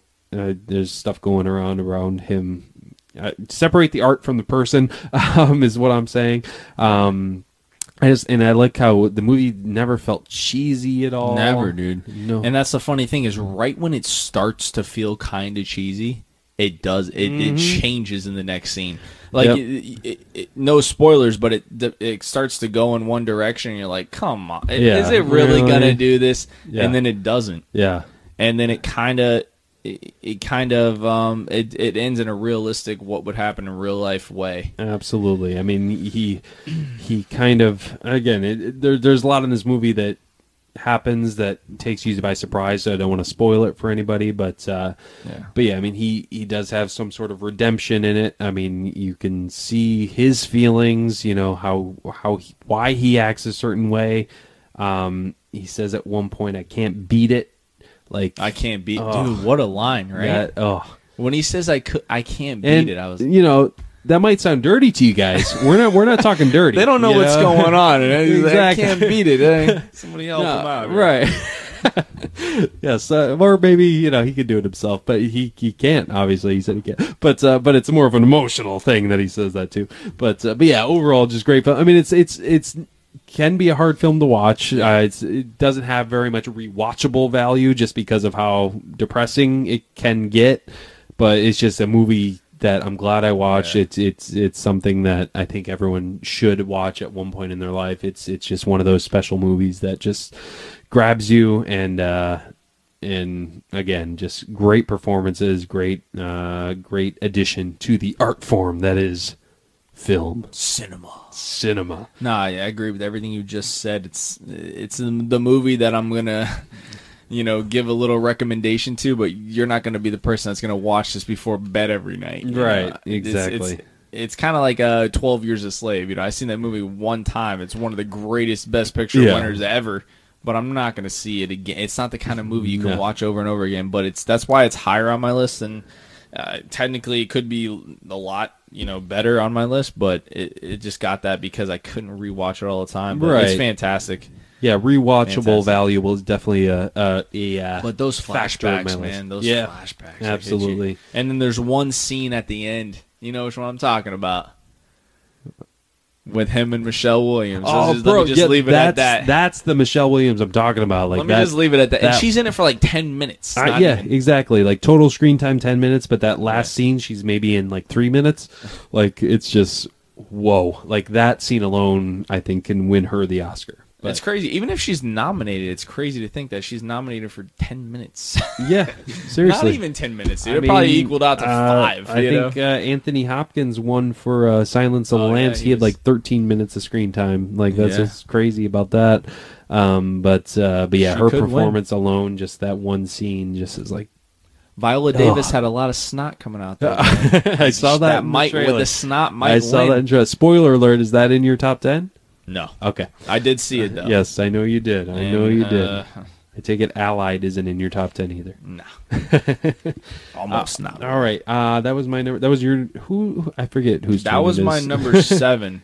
Yep, that was my Was number me. seven as well. yeah. So you're on six. So you give your Um, number six, my friend. my number six is Nocturnal Animals, All right, all right. and right below War Dogs, this is the most underrated movie of the year. I, I uh, real quick. I little spoiler alert. I um, I didn't want to give this away in our honorable mentions just because I knew this would be on your top ten. I have this in my honorable mentions. Do you? yes. Oh, didn't just make because the top it's- ten though, yes, but just because it's so. I just watched it last night, as you know. Um, this is the kind of movie that stays yes. with you for a couple days, a couple absolutely, weeks. absolutely. So I mean, I'm still thinking about it. I mean, it's the more I think about it, it could eventually end up in this list, which I think it will. It's just I, I still needs time to process it. But uh, but yeah, Nocturnal Animals is your number six. This is this is the movie that you leave the theater and you don't review it right away. You Mm-hmm. wait a couple days, you start to do a little bit research on it. There's a lot of it's really trippy. There's a lot of symbolism and metaphors going on. right. Um, you know the story. I, I'm guessing all the listeners have looked up these trailers. I mean, it, Yeah. um, the stories. Yeah, we're just two guys talking right now, and you guys are just listening. Amy Adams is amazing. Between her in this and in Arrival, yep. Yeah. I mean, she's like the new Leo. How many times is she going to be nominated before she wins? I know. I know. Um, but Michael Shannon is oh, Michael the man. Shannon, bro. Michael Oh. Shannon's amazing. Anything he's in, Jake Gyllenhaal gives a great performance also, and um, the story within the story um, when they do the flashbacks to the book, the guy from Godzilla. I put the Godzilla guy, Aaron, Aaron Taylor Johnson. Aaron Taylor Johnson is Quick- actually really Quicksilver from Age of Ultron good and kick ass, right? and Kick-Ass. Yep. Um, yeah, I mean, it was just a really good thinker. It was Yeah. really the only good thinker of the year that I thought. And and it, for people that haven't watched it, if you watch it, just remember that when, because if you know Amy Adams, um, in the present time, she works at an art gallery and she gets this this book called Nocturnal Animals from her ex husband, and she starts to read it, and then the movie goes to um, kind of visualize what she's reading. Right. So just remember when you watch the movie that you, what you're seeing is what Amy Adams is visualizing, not necessarily what you're seeing is what Jake Gyllenhaal's character wrote. Yeah. So different characters kind of contradict the characters in real life, and they stand for different things. It's it's trippy, man. There's a lot of stuff going Yeah. on in this movie. Everything in there means something. yeah, I mean, I, obviously, we were talking about the uh, more spoilery uh, version, you know, of this review um, about this movie before the show, and uh, and yeah, just talking about it more and thinking about it more, it definitely gets better and better. Like it's definitely one of those movies. If a movie has you talking about it and analyzing it afterwards, it means it's doing something right. And this is one of those movies that I think wants you to do that. I mean, it's got hidden meetings, it's got, you know, uh, uh, metaphors and, and things like that. And it's just one of those uh, psychological thrillers that just Yeah. makes you think. I mean, it's uh, like you said, Michael Shannon's performance. I loved him, but yeah, Aaron Taylor Johnson's like you hate him so much, but that's just a good acting right there because you hate him. Like, Most of the time, I hate him when he's a bad actor. I- yeah, like you hate him for other Godzilla. I'm like, did they really pick Yeah. this guy to play the lead? You know, but you hate him because you're supposed to You in this. But yeah, I mean, it's just it's got it's got uh, it's got hidden meanings, and which I love with movies is hidden meanings. Um, uh, yeah, I, I, I like I said, it was just honorable mentions for me. yeah, I, I but I, I almost squeezed it in my top ten in favor of Nice Guys. Well, I saw it like what two weeks ago. You Yeah. saw it last night, so it's Yeah, it- exactly. I think still- it could have been on there. fresh to me. Most of the critics liked it. The only ones that didn't like it actually said it was too violent. The, from the reviews that I read, I read one review that said this makes America cinema look bad. I'm guessing it's from that one scene that we watched. Yeah, I mean, there. this, if you like suspense, I mean, the first uh, forty minutes of this film, you will almost be crapping your pants. I mean, it's not like a like, and it's not like violent. It's all psychological, Yeah, really. I mean that that whole scene of them on the freeway. I mean, that's mainly a psychological um, terror uh, than anything else. I mean, yeah, they're they're you know being terrorized in a physical form, but being terror, but it hasn't been physical yet. All the physical stuff that happens that is terrible is happens off screen. Yeah. Um, so that's that's what I like about this. I like movies that use psychological uh, tactics to to get to you. Um, yeah, Amy's Amy Adams' performance was great. Just a side note, the opening credits. um, the copy that Ben watched didn't have the opening credits, but for the people out there that are gonna watch it, um, the Yeah. opening credits are interesting. Try not to think about me when you watch them and say Vinny recommended this. Don't think about me, but yeah, don't But- let the opening credits uh, sway your. Uh, There's a attention. meaning to the opening credits. Just think about yes, it like that. exactly. But yeah, I lo- I love the the. It's it's just hard to talk about about it without getting into spoilers. But yeah, it's just if you like a psych- psychological thriller that makes you think about it afterwards and analyze it, this is definitely the movie for you. Um, yeah, I I really liked it. Yeah, man. Me too. That's basic. I liked it a lot. and the ending, I a lot of people kind of really didn't like the ending. But if you think, if you, it's Yeah. like you said. I mean, if you think about the ending more, it makes more sense. Absolutely. Like when we were talking about it before the show, like I, I really dug the ending more. Like when it ended um, last night when I watched, I was like, I was a little lost, but I knew there was something deeper there. So you know, it didn't totally throw me off. So then I started to think Yeah. about it and research it more, and yeah, it definitely got better. Yeah, if you like old like Christopher Nolan, Stanley Kubrick, Yep. like David Lynch type stuff, then you're gonna like this this kind of stuff. Absolutely. All right, so we are almost to our top five. I just got to give my number six quickly. I know it's not a movie uh, you were able to see either, but so I'll try to get through it uh, quickly here. Uh, Captain Fantastic um, with Viggo Mortensen. Uh, he's a single dad that's raising his kids actually in the wild, uh, which is an interesting concept. Uh, kind of another psychological uh, type movie, not a psychological thriller, but it definitely gets you into the mindset of just you know how people are today with technology, how spoiled they are. Um, it's uh, it's I'm it's, it's actually again this is another one of those movies that trying to describe it doesn't do it too, too much justice as uh, ju- just watching it. I mean the main way I describe it is it's it's a movie about balance. I mean so you got this this dad who's taking it to the extreme. Uh, he's he's taking it to the extreme that he's not letting his kids basically have any sort of modern technology. You know, he they hunt for their food, uh, they read books, they they you know uh, he, he's their teacher basically, uh, in you know not in a morbid or violent way. I mean, they're they seem to be very happy kids at the beginning. They then find out their mom uh, has died in the movie, so then they have to take, take a trip and basically go into the real world and kind of just kind of explore new things, um, which is a very uh, cool uh, way to to see that. You know, see see how people who are kind of on the outside of technology and everyday life just kind of peek into you know the what we know as the real world. I mean, one of the first. Uh, uh, things we see is them at like a diner, and uh, you know it's brought up in more of a comedic uh, realm, but it kind of gets you thinking. Basically, the kids are just kind of looking at everyone in the restaurant, and you know the camera's panning over towards them, and they're basically saying like, "Daddy, why is everyone so fat?" I mean, it's, so it's kind of like okay, so I mean, you obviously got people who have access to everything take it to the extreme. He's taking it to the extreme one way; they're taking it to the extreme the other. And uh, nothing against fat people. I mean, I've you know I've uh, got a couple pounds on me, um, You but already don't uh, have women on your side either. No, haven't been any sexist jokes in a while. yeah, I, I've been staying away from uh, from that uh, aspect, but it's just it, it's about taking it to extreme because I mean, at one point, his teenage son, you know, has a a girl he likes, uh, you know, around his age that he meets at a campsite, and basically, he doesn't know how to talk to her because he doesn't know any social skills. So I mean, he, he knows survival skills. He knows he's book smarts, but he doesn't know just like typical things that normal quote unquote people know. So I mean, it's like it, it, it makes you think about what what is normal and what is not. I mean, at one point he meets up with his sister who has two kids around uh, his kid's age.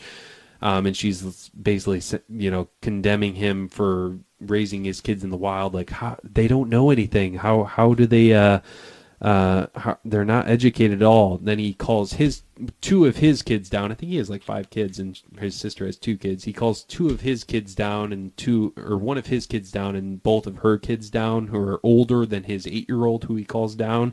Basically, asks her to describe uh, what the Bill of Rights is, and she was able to totally just describe it without any hesitation. And then he asks um, uh, his sister's two kids what the Bill of Rights are, who are totally Americanized, who totally know ever, you know, er, have ever access to all sorts of technology, and they they can't describe it whatsoever.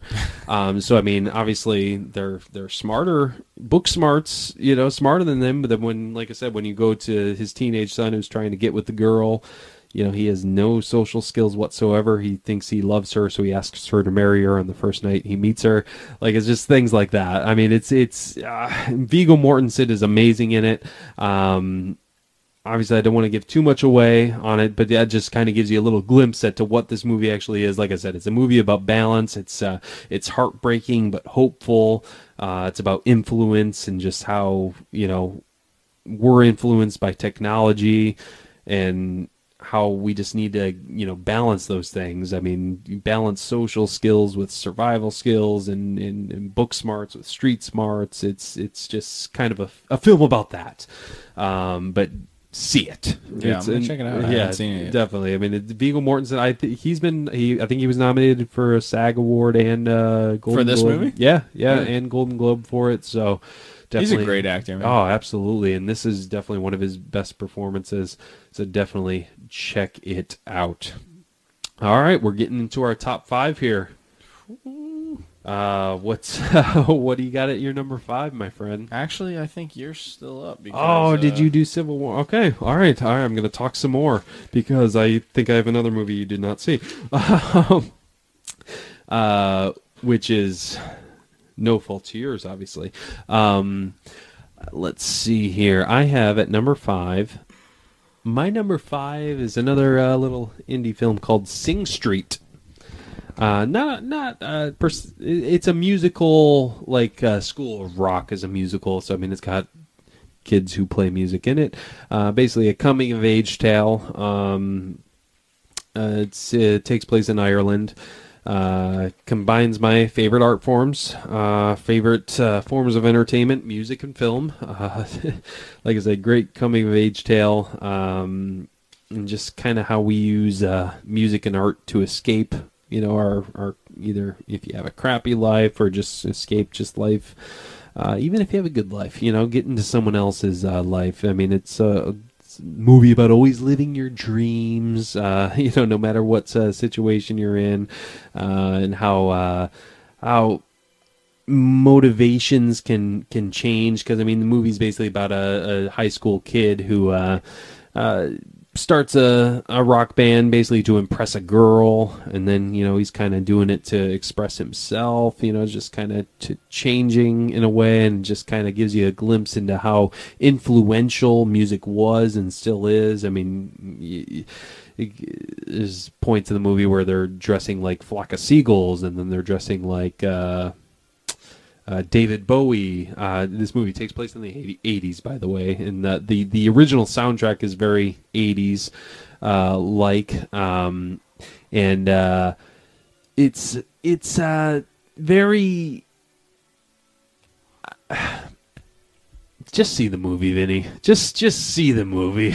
I'm gonna see it. I it's on a lot of no, I mean lists. it's it's uh, yeah, it's it's it's great. I mean the great soundtrack. I mean I could just listen to the music because I mean these these kids in the movie, you know, are writing their own music, and so obviously, like I said, it's an, an original soundtrack. But yeah, it's just a good coming of age tale.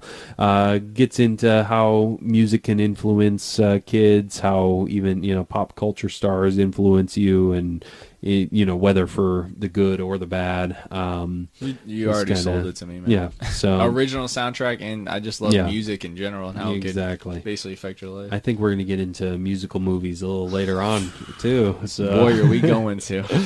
all right. So like I said, that breaks in our uh, top five. What? Uh, oh, actually, you had uh, Civil War number five, Yeah, right? So I think we're both on number four. Yep. So all right, what's your number four, my man? Uh, Star Wars. Oh, That's what I'm talking about. What is? I know it's on there somewhere, but yeah. it's not number Oh, four. yeah. Not it's actually four. higher. Wow. Number three. I have it at number three. Yeah, I'm gonna have to go with Rogue One, uh, a Star Wars story. I like to say Star Wars Rogue One. Yeah, Everyone I- picks whichever yeah. way they want to say.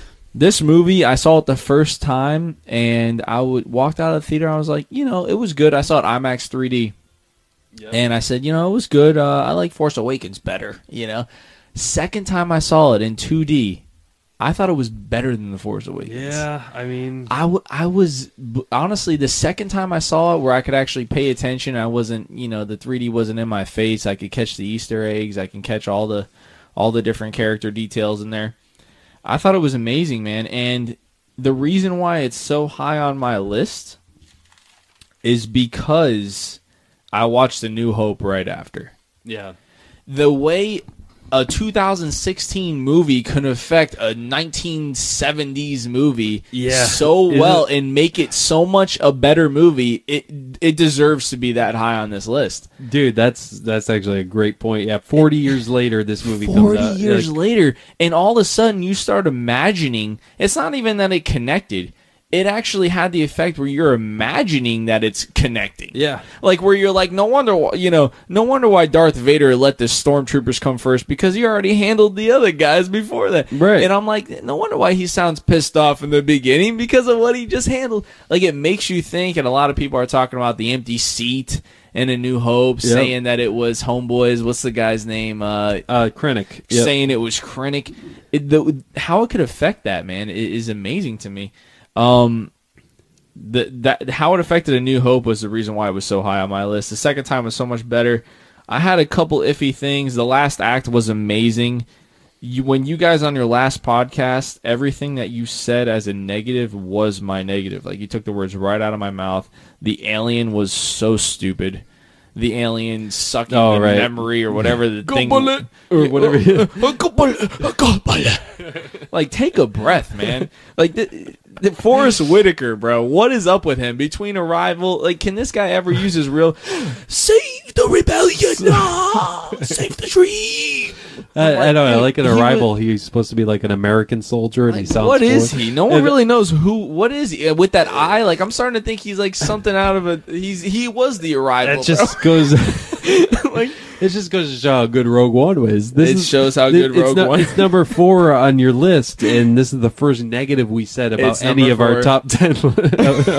any of our top ten on this list. well, that I guess that is true, huh? I haven't said any negatives. Um, the but hey, No, y- you know no, you're gonna pay attention to Star Wars Right. a little more than anything else right. because I'm such a Star Wars fan. It's just about our overall enjoyment. But the music, like you like you guys said last week, the music was eh. Yeah, I mean, what was going on with that music? I know. It And the way Rogue One popped on the screen, I was like, "Are you kidding me?" like you said, at least fill in the letters. right.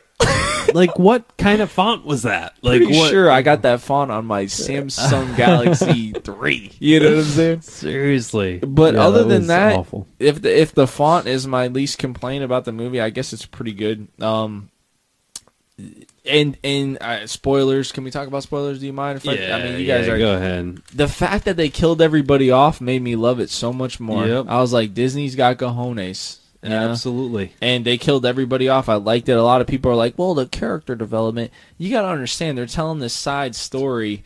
They don't have to introduce Finn and Rey for a whole trilogy. You know, we Yeah, don't need to exactly. see these Like- for a whole trilogy. They gave they gave me enough character to to, to die on that movie. Yeah, exactly. Tell the Like, they had the- I felt her. I felt you know her connection with her dad. I felt him. His performance was amazing. Yeah. Um, I mean, they, they had to give us a beginning, middle, and end for these Exactly, characters, whereas man. Rey and Finn and stuff, they just had to give us the beginning. Like, Yeah. I mean, so that, that, that I can see, like, again, how Disney wouldn't want us to get too attached Yeah. to these characters. They're going to kill them off. and Um, I, I think I, I, agree- I think it was your brother who said it, which I can agree with him. Was it was jarring in the beginning how they're jumping from planet to planet? Yeah. it was like Yeah, they were okay, just kind of where the heck- introducing things. Yeah, I mean, I could I could see that. A couple of the But- Easter eggs with Homeboy with the chin. Um, did they just fly off that planet before it exploded? like- what, what was up with that? out of here. Yeah, I know. Yeah, that. I'm well, like, and didn't they even just with uh, even with C three PO and R two D two, it's like, why why are they there? I mean, why why why put them right there? Just put them on the ship, like at the end. I know they needed to show. Again, we're talking a little bit of spoilers here. They needed to show Leia, but uh, but yeah, I, I- get what you're saying. But overall, great movie. I mean, we have it in our top five of the year, so it's obviously great. Um, five. Yeah, I mean, I, you guys heard what I thought about it last week, so I'm not really too much to add to this. But uh, yeah, it. totally agree with you. Great debut to the standalone films. And like you said, gives so much depth, more depth to A New Hope in the originals. And like you said, for a movie to do that in 2016 to a movie from 1977, like how amazing is that?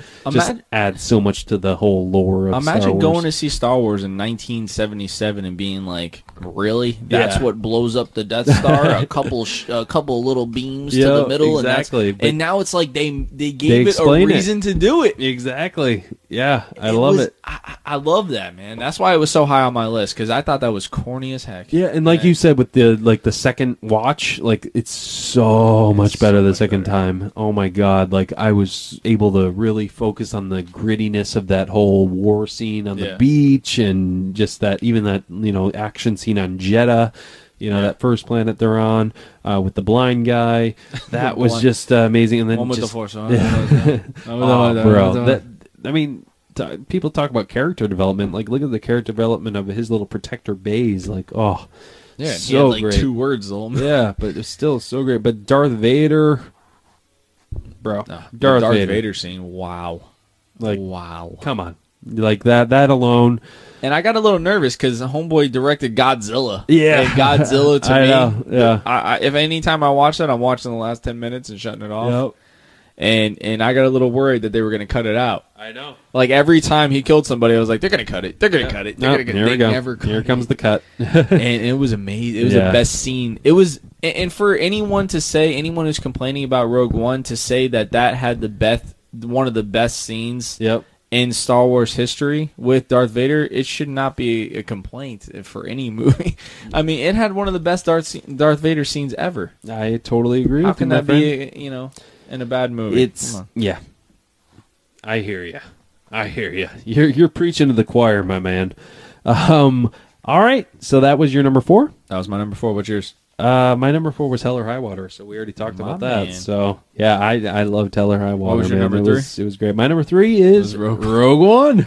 Um, what was uh, and then okay, so yeah, what was your number so three? I guess my number three is going to be Hacksaw Ridge. Okay, okay. And I I was wondering if we were going to talk about this, but I'm I'm glad I'm glad you have that on your list, my friend. Do you? Oh man, I don't. I don't. You don't? Wait, so that's your number three? Okay, okay, never mind. It makes sense. Okay. You don't have it on your list at all? I, d- I mean, I actually I meant to say it in my Honorable honorable, mentions, mentions. but Number three is Hell of a Hacksaw. Ridge for me. Um, Mel Gibson proves he's a director again. I actually am one that uh, kind of likes Apocalypto a little bit better than Braveheart. Sounds crazy, but that's always been one of my favorites. I can see. I mean, I don't agree with you, but I can Yeah. see how you. Would, Andrew Garfield was amazing. Um, even his his wife in that movie. What was her? What was the actress's name? oh, his, Uh, his uh, I thought you meant his like that was his real his wife life in the movie. She was a great yeah, actress. no, yeah, definitely. Um, you know, Vince Vaughn's in it. uh, I know. Sam Worthington's in it, and they all do a good job. Vince Vaughn kind of plays like the whole uh, Full Metal Jacket kind of routine, Yep. but funnier. Absolutely. Um, but yeah, um, Andrew Garfield was amazing. And the movie starts out. They kind of split the movie up in a way where they give enough training sequences before the gr- gritty war sequences start. Yep. They don't just like do like ten minutes training and then jump in. They kind of just get you with his story and what's going on. And then when they throw you into these war scenes, dude, it is a straight up horror movie Dude, the yeah.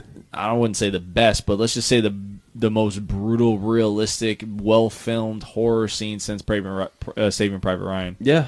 No, Um, it's it's brutal. Like it's It was it was great, and, and once you get to those war scenes, you're like, wow, I was not expecting this. yeah. No, I mean I well, I kind of was because Mel Gibson pulls no punches, but no. Um, and one thing else I liked about it is that it's based on a true story. Yep. and um, a lot of movies that are based on a true story are fabricated. This if you look this Yeah. up, this guy really Yeah. did this Well, stuff. especially with the whole, uh, you know, just one more, just one more, just And one just more, that and seemed he's like, like it talking a- with the Bible in his hand. Yeah, Like, and it's it's just that seemed a little dramatized, and then it was like you read about it, it's like, wow, that actually happened. It And I- actually happened. And I- it- not really spoilers, but I like the little touch they did about actually showing interviews with the real people at the Yeah, at end. the like, end. That was pretty cool. And actually, if you look it up, that's not the craziest stuff he's done. This Yeah. guy went through so much I stuff. know. It's like God had to be behind him. Yeah, Like, seriously. And well, you yeah, I realize mean- how crazy he is once the war scenes start. You realize Yeah. like this dude is crazy. No wonder why people thought he was and crazy. just to give people a little uh, glimpse, I mean, basically, uh, World War II American Army medic Desmond Doss, who served during the Battle of Okina- Okinawa, ref- refuses to kill people and becomes the first man in American history to receive the Medal of Honor. Medal of Honor without car- firing a shot because he basically refuses to carry a weapon uh, because he, he's a religious man. Um, and uh, that that that's one aspect I wish they got into more. Just really, why? I mean, obviously, you know, you you got why he didn't want to do it. I just wish they went a little more in depth of his beliefs and you know really why you know his reasoning was. But I. I uh, yeah, with the obviously, I- flashbacks that kind of did Yeah. a little bit. yeah, but I, I overall, yeah, just it, it was a great film. Uh, for me, just because it wasn't in, you know, even my honorable, me- meant to be in my honorable mentions. Just it's like you said with um, Full Metal Jacket. This is kind of the opposite of that. Whereas Full Metal Jacket, like the first half is just like amazing, and then the second half's just kind of eh. This this the first half is just kind of meh, and then the last Yeah. half is just like whoa. You're right, you're right. Um, but yeah, no, I could I can even though it's just my honorable mention, can totally see how it would be in someone's top five, if Yeah. not even top three. Um, Plus, I, I I like Mel Gibson as a director, man, and and uh, Andrew Garfield blew me away. I Yeah, haven't seen him in silence, but I was like, okay, this guy's not a one trick pony with um. absolutely, like Social Network. Yeah, he did so much better than I thought he would be. Like if this was just a list on performances, I mean, this would be in my list. Like if we were just going off performances, this would be in my top ten list. It's just I'm going off my overall enjoyment of films uh, this year. But uh, but yeah, I mean, it's I it's- mixed it around so much. These this list, I know, and it's- this was it's so higher, and I brought it lower, and I kept Yeah, switching I so know. many movies. And this one, I was like, you know what, it, it hit me hard it's- enough, it's and it was so so, inspiring. But yeah. this guy stuck to his beliefs no matter what. Absolutely, yeah. And I mean, it's it's just- it's, as a war film. Like this is one of the best war films ever made. Yeah. Like Mel Gibson knows how to direct. Again, separate the art from the person. Like I mean, he, he he's an amazing director. Yeah. you know he he's got a talent. Uh, say what you will about his personal life, but yeah, I mean, I I totally agree with you. It was a great movie. Glad I saw it. Just uh, there's some movies I liked a little better. You know. I think the only thing that I read that was fabricated out of that whole movie was the actual Hacksaw Ridge, which is the. Yeah. I heard it was a lot like not as tall. Yeah, yeah. I even saw pictures of it. But yeah, I mean, you gotta you gotta add something. you gotta to, add something, but know, this guy was to- amazing hero. I But mean, yeah, I mean, I, I yeah, I liked Vince Vaughn a lot better Vince than I thought I would. Like at first, I was like, "Oh God, what do we got here?" But then, yeah, I was just like, "All right, yeah, I I, Mm-hmm. I I get it."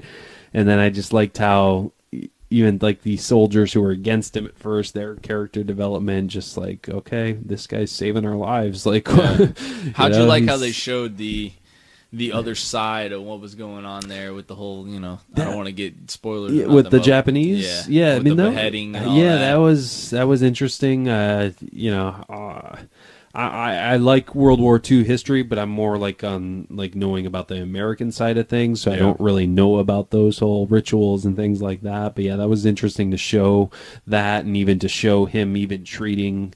Uh, a Japanese soldier at one point, It right. was like, all right, and the well, guys this look at just- him like, "What's Yeah. going on?" I mean, but it makes sense. I mean, it's in line with his character and in line with the real I actually story. started like- laughing because the character, he, you know, he's a goofy dude. You know, he's Yeah. a goofy guy, and he, but he's such a good-hearted guy. And when he starts to take care of the Japanese soldier, you can't help but laugh. Like, No, really? exactly, You know, know. you start to laugh like, man, this guy's too good to be true. You know, he's really helping the enemy right now. But yeah, all right. So yeah, that was your number three. That right? was my number three. All what you right, got? Sweet. All right, my number. Uh, so we're on my number two then. We're on our last two, my friend. Let's do it. Been a great list so far. My, my number two, my friend, which I think, I I think we our next two might be the exact same movies. You're kidding. My number two is Arrival. That's mine, buddy. Oh man, look at us. Are you serious? So in Okay. Oh man, look at this. I wonder what your number one is. then. Oh man. Um, so we got the same number one. and number two. oh man, we do. All right, my number two, Arrival. Bro, this movie. Yeah, I mean, I I, I heard good things going into it because reviews came out a little bit before I was able to see it. Um, but it still took me by such surprise. I mean, it's it's it's obviously about an alien invasion, but it's not an alien invasion movie that you're used to. You know, it's it's more it's a human story that just happens to have aliens in it. Uh, Amy Adams uh, is I liked this performance a lot better than Nocturnal Animals, even though Yeah. her performance in Nocturnal Animals was wonderful. Um, but yeah, Amy Adams uh, in this movie was great. This was actually my favorite movie of hers, uh, performance wise, and might even be just my favorite movie of hers. Um, and I then agree. just uh, it's I just love how it's more it's more psychological than visual. You know, it doesn't rely on any sort of action, and you know, typically in alien invasion movies, it's you know how do we attack them, how do we kill them. This is more just she's she's a linguist, so she knows you know language. um, but uh, but yeah, this is more of okay. Let's how do we talk to them? Let's see what they want. Why are they here? And it just kind of gets into that, and it's hard. Again, this is another one of those. It's hard to talk about without giving any sort of spoilers because this is one I definitely don't want to spoil because there is things that happen um, in it that you're going to be like, whoa. um, and then this is another one of those where it's it helps to let it sink in. Um, you know, once you see it, let it sink in for a little bit before you totally judge it. Uh, Because the more you think about, anyways, for me, the the more I thought about it, just the more I enjoyed it. Uh, it just kind of one of those films. It just kind of shows that everything that happens to you, you know, shapes you, shapes your future. You know what will happen to you affects how you act now, or how you even view the past. Like it's it's again, it's hard to do justice to these movies, you know, with without giving spoilers or you know without you seeing uh, living, you know, seeing it yourself. It's about you know living without regret. You know, you're you'll s- doing things over again, even you know h- how you know they ended now. You'll you'll still you know I'll, I'll do it over again. Like, um, you know what I'm talking. What 'cause you're you saw the saying movie, right like- now, there- the line that she says at the end Yeah. made me cry. oh, bro, yeah, that's Bro, were you crying? yeah, 'Cause I, dude. I mean, yeah, that's I, I, the end, the ending basically shapes the whole movie that you just watched. yep. and it, it's something said just kind of like what Ben just said, and it, it just hits you so hard. Amy Adams was probably the best movie we've ever seen her in for sure. Um, the music, talk about like making or breaking. Like Jackie broke it for us. Yep. This dude, the music, the music doesn't really hit you. From what I heard, there's two composers in that movie. From what I've Oh, heard, really? there's one composer, and then the ending's a different composer. Oh, interesting. That's what I read, and I also read that it's not up for Academy Award. Didn't hit the date or something. I don't know if it's even going to be nominated. Yeah, um, but when the score hits you Yeah. during the reveal at the end, there's kind of a little twist in there. It just you're. Bl- I was blown away. Yeah. Um, the director he made Prisoners, Enemy, Sicario. Like this guy is amazing. He has yet to make a bad movie. He's doing the new Blade Runner with Ryan Gosling Right. gets me hype for that and it's another sci-fi on top of it so i'm a sucker for sci-fi man this movie was my number one a week ago and Yep. i had to push it down you know why Uh, I know why. I think I know why. I had to push it down. Um, yeah, it, the effects, the the whole way they kind of made the alien ship too was really cool. Yeah. and the in the first sequence, which you see in the previews, that where she goes there and sees the aliens for the first time, Yep. it's like the zero gravity and she's floating up is is awesome, dude. Yeah. and even Jeremy Renner was cool. Forest Whitaker was doing something with his voice I don't really remember. Yeah. Um, again. yeah. Um, but I got no complaints about this movie. I No. loved I loved this movie. It was my number one of the whole yeah, year. Me and too. Me too. Yeah, changed. it's just it's just one of those movies that just had you think and just I, I mean I the more I thought about it, the more kind of emotional I got at the end. I was like, oh man, like it, it, Yeah. it, it grabs you. and it, what you said, she could have made a choice. uh huh. Absolutely, She could have made a choice Yep. not to, you know, not. Yep, You I know, said it, but she could have yeah. made. Let me just say, she could have made a choice, and she didn't. right. Yeah, And that was what what blew me away about the movie. I know. It's uh, it's And like you said, there's no shoot 'em up bang. There's no Yeah, there's no aliens coming out beaming people. Nope. Beam, beam, you know, like War of the Worlds kind of stuff. it's psychological. It's Very about psychological. language. It's just it's a how, deep it's a deep sci-fi, you know, yeah. It's, ex machina type, you know, very quiet, but at the same time big. It's It's, it's interesting. Its twist, and this is really isn't a spoiler. Uh, its twist reminded me a little about Interstellar, yeah, me too. but me too. this worked for me. Worked better, right? Yes, and whereas. Interstellar, I wasn't, you know, in favor of uh, too much. Um, but uh, but this actually worked for me. So uh, Interstellar, I was the more I watched it.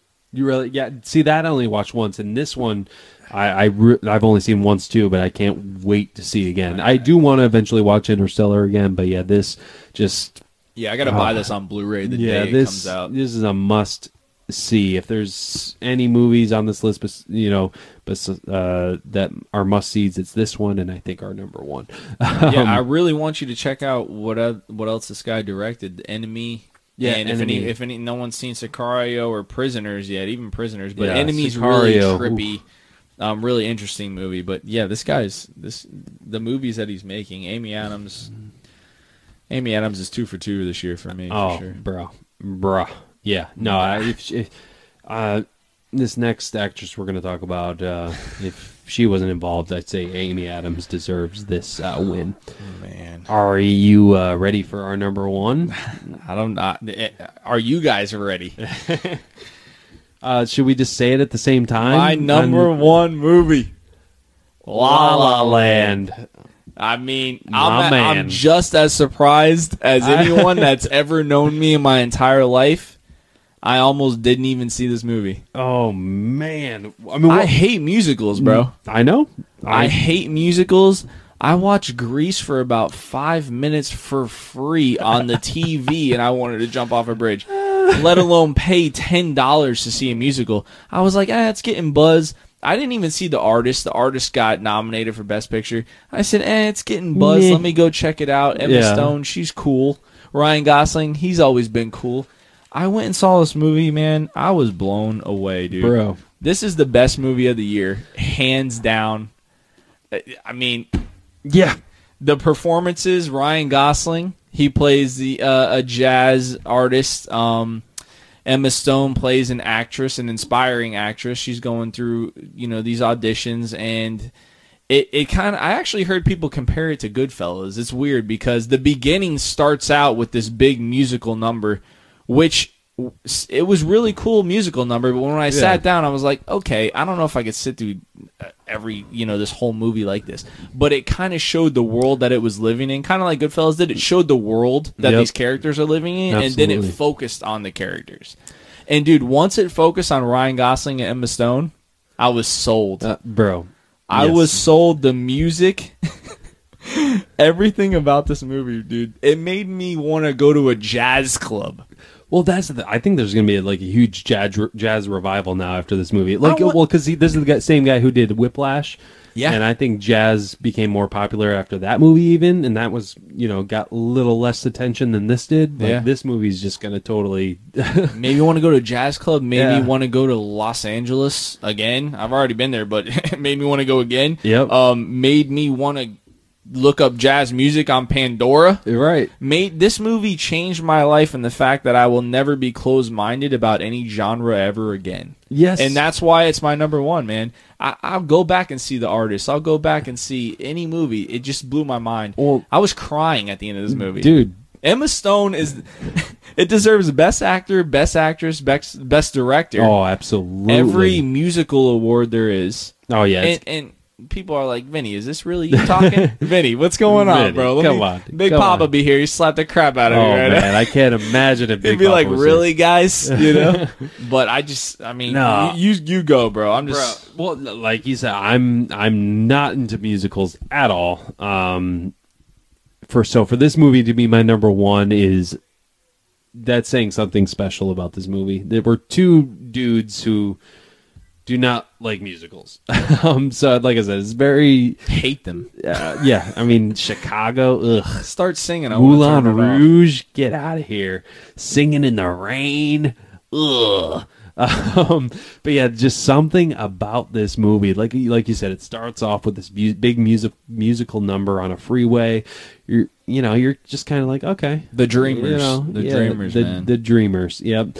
Um, and then and then yeah, it gets into Ryan Gosling and Emma and Emma Stone, their their relationship, and it's just for a musical to have you just as invested in the story as you are the music, like that to me seems unheard of.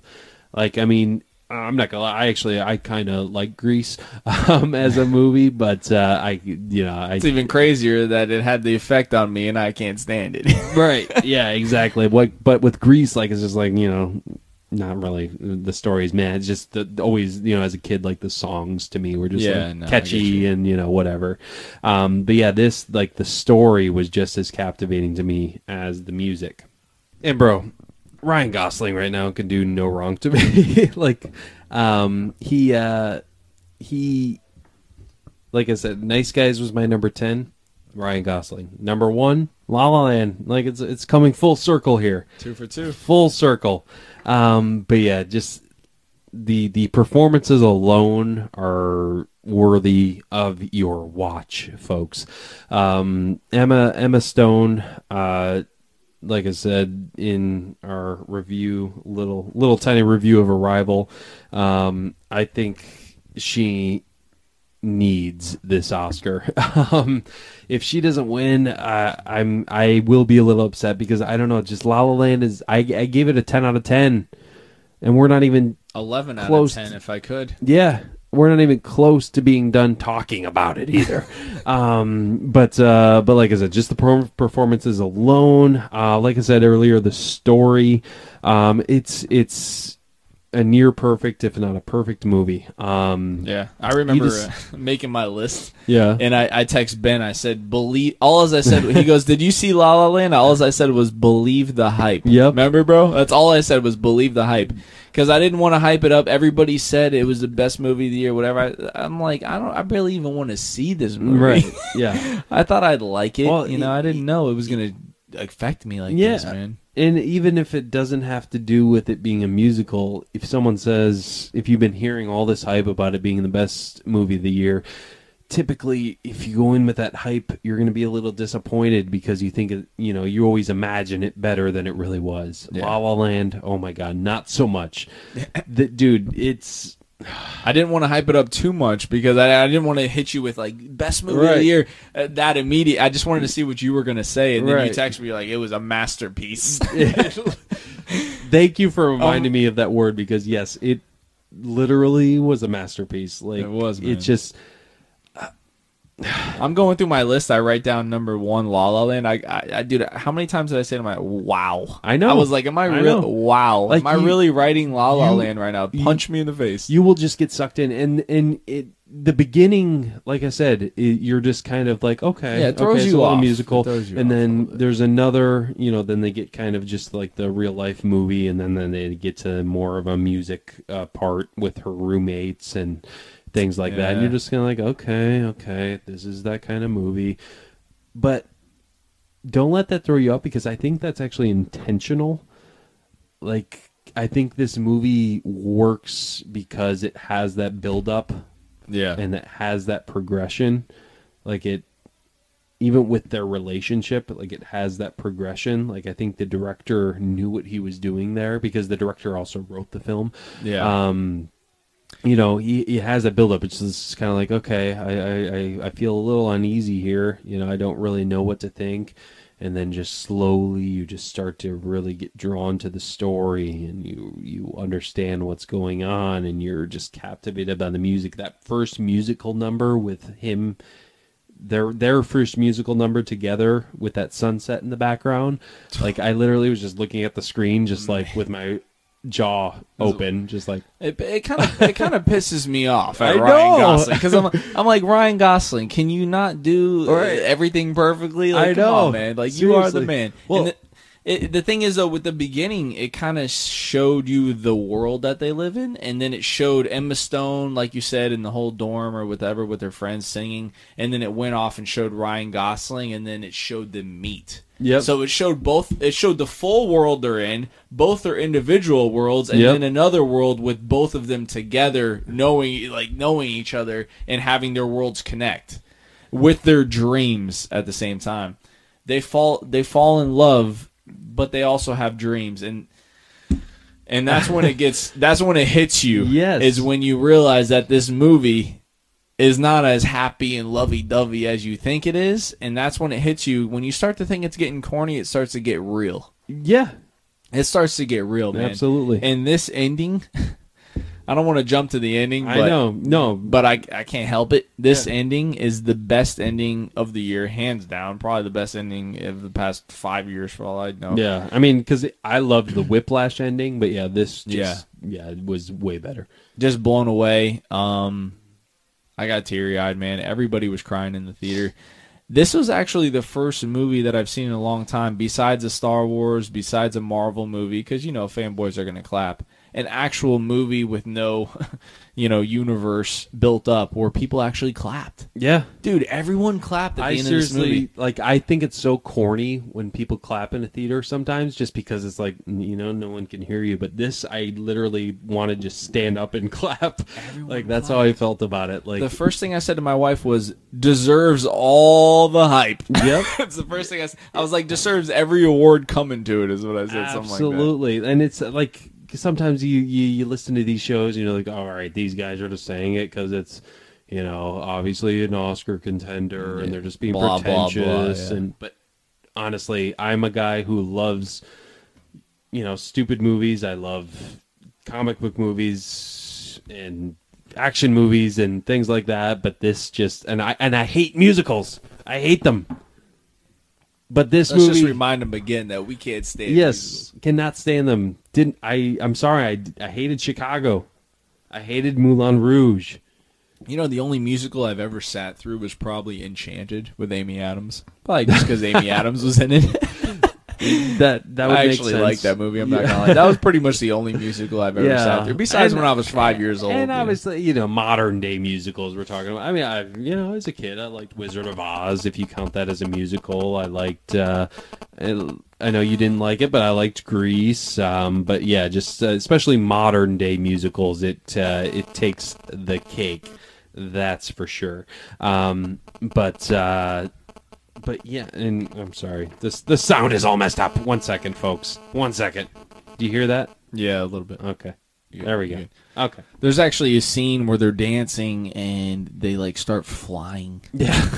well, Dude, my mouth dropped. Yeah. I'm like, are they no, really it's- flying right now? Obviously, that was in the in the trailers and stuff. Oh, I didn't see uh, that in the trailers. Yeah, so I'm that- glad I didn't. No, no, I'm glad you didn't either because I'm sure that totally added to your experience.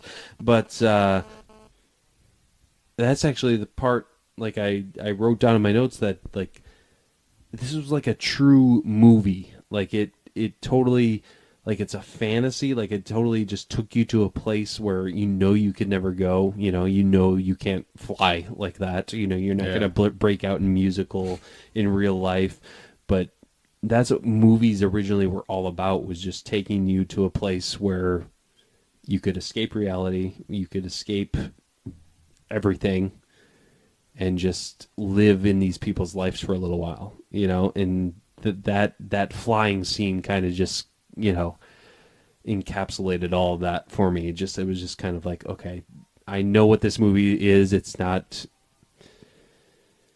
you know, we're it's not supposed to be totally realistic, but at the same time it felt so realistic and just uh, do, you, do right. you know what I'm getting at Yeah, here? no, yeah. no. The movies is like a happy musical in the Yeah. beginning. It's like ah, you know, this is fantasy, but then it turns. Re- it feels so real. That's Yeah. the thing.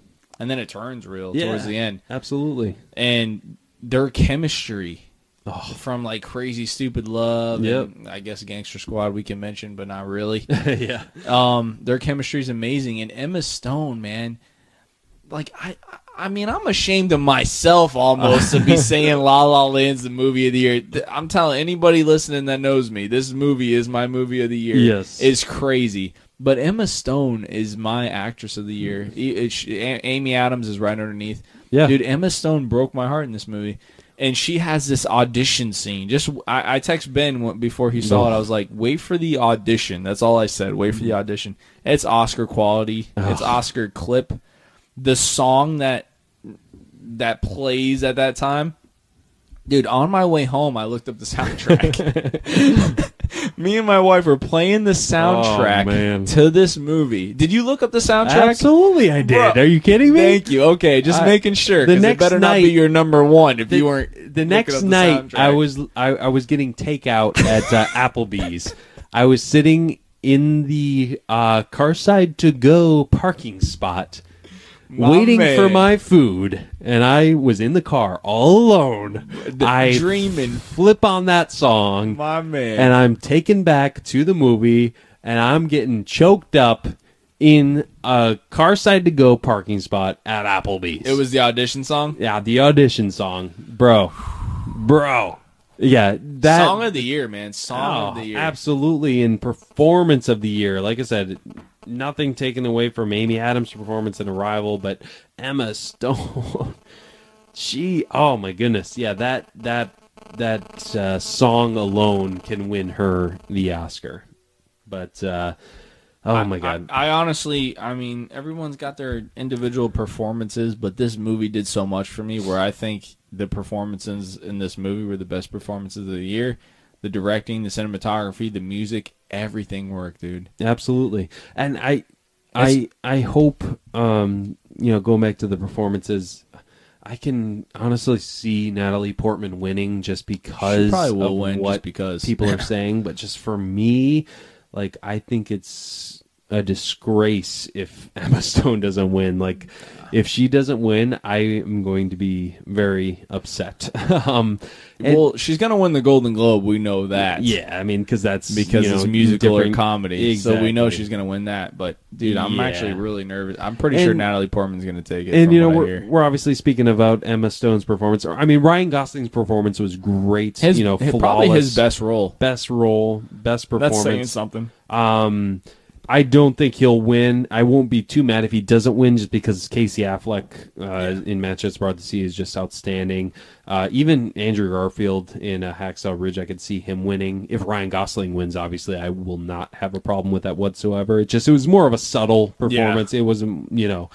Uh, but just what he did, I guess he was really playing the piano in it. You know, obviously they Oh, and he plays really the singing. piano, Oh, he plays that Like, piano. He, was amazing.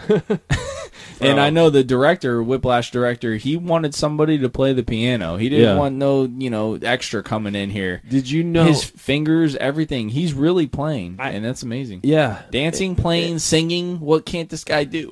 seriously, and I, I I can't imagine any other actors in it. And I guess the original um, actors who were supposed to be, or you know, in mind for that role um, was uh, Miles Teller oh, for Ryan Gosling's part. Obviously, you know, he has experience, yeah, yeah. with Whiplash with that director, and also uh, Emma Watson for Emma Stone's role. Um, Dude, honestly, I can't even imagine. I know. Anybody. Seriously, especially with that last song or the you know the audition song, and then uh, what I like about this too is just there's. I don't want to say the phrase I'm about to say. I mean, again, there's really no way of to give Just- too much spoilers, but, but there's no perfect endings in life. You know, there's there's there's no perfect endings, and I like that this movie touches on that. And you know, it. even if you're trying to fulfill your dreams, you know, some sometimes your dreams take a different turn. You know, you might uh, they might be altered a little. You know, you might be living some form of your dream. Yeah. Let's put it this Um, way: you can't fulfill all your dreams, Yeah, all of exactly. them at You- once. there's You got to pick your dreams. Exactly. There's always going to be a bittersweet moment. You Yeah. know, there's always going to be a grass is greener on the other side type of situation. The ending touches on that. But I, I love just how this, and you know, it's not really a melancholy ending or a melancholy film. Uh, that's what I love about this is just it has such great balance with humor, drama, it's not too you know funny over the top at points. It's not too sad or depressing at any points. It's not, man. too musical even. Like it's People were crying in the theater, Yeah, but they were crying out of happiness, sadness. They were Yep. crying out of every emotion. yeah, They weren't like, "Oh, that movie was depressing." It was more like, "Wow, I felt it." Right. You know. Yeah. It was a different kind of cry. exactly. it gives you what they say the feels. You know, whether that be sad, it happy, you, know. Feels all right.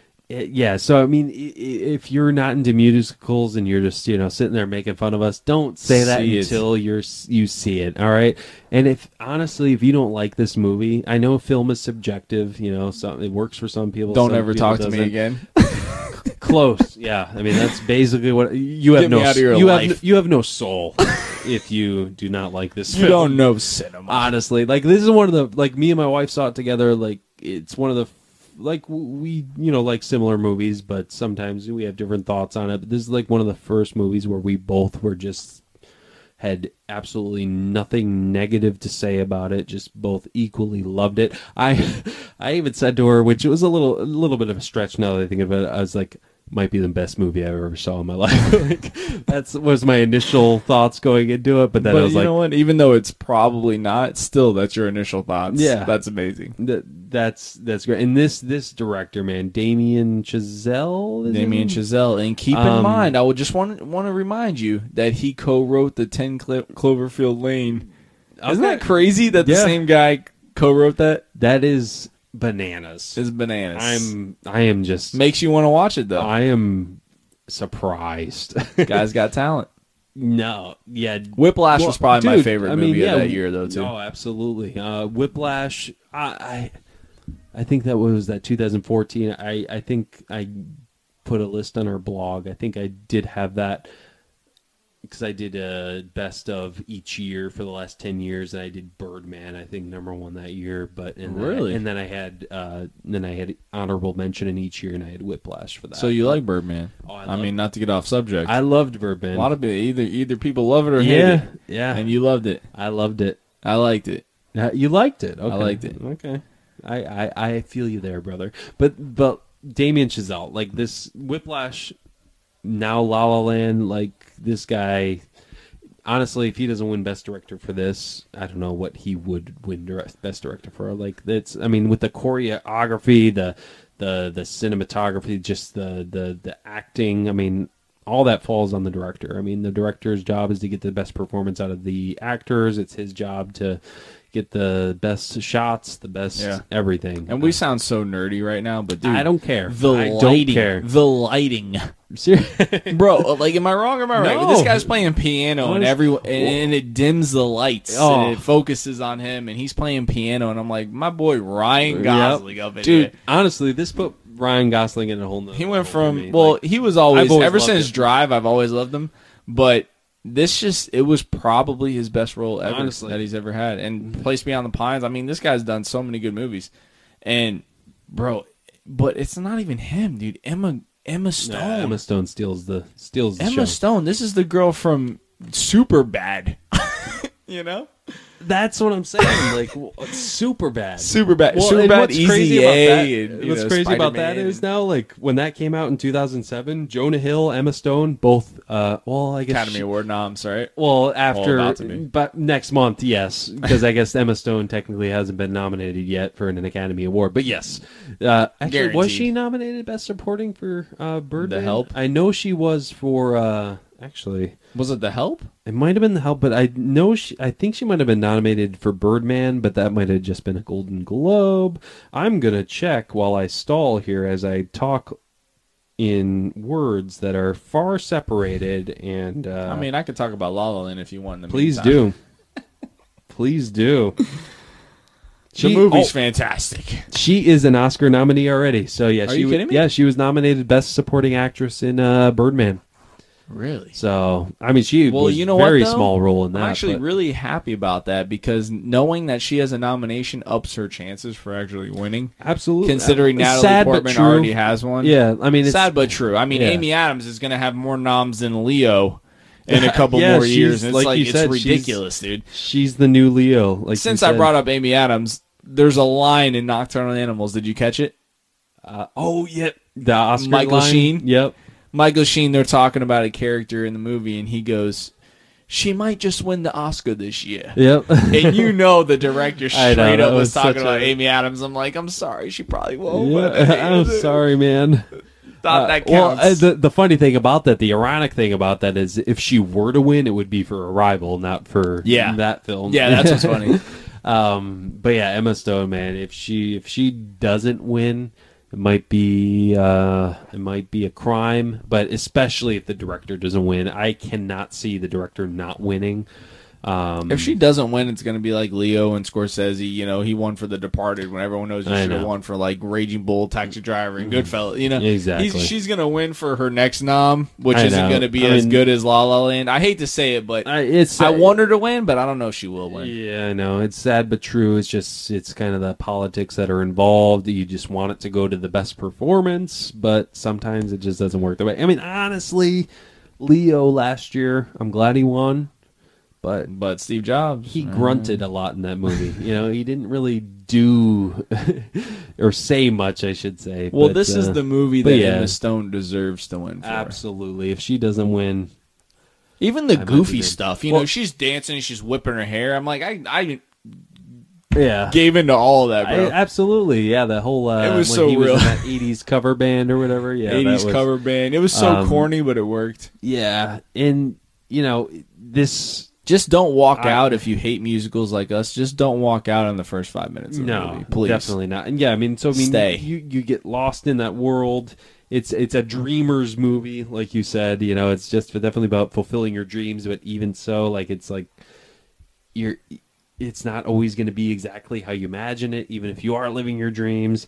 Um, which I love that aspect of it. Um, and there's obviously a whole lot more uh, that I don't want to get too much into. I mean, there's really not much spoilers to give in this movie, but, uh, but you know, I want to give some uh, surprise to you folks. Yeah. Uh, but like I said, great balance of music, comedy, emotion, romance. Even like it wasn't too like you know love story ish. Like it just just the balance was just amazing. Even with him, with um, a lot of people know John Legend was in it. yeah, Even with him, with John Legend, and he kind of, you know, plots. He kind of talks with John Legend, and it kind of gets with the music of today, with how jazz doesn't really, you know, people aren't feeling jazz anymore, Yeah. and she's trying to do the actress thing, and they kind of, you know, it contra- it kind of gets in the way of their love. right.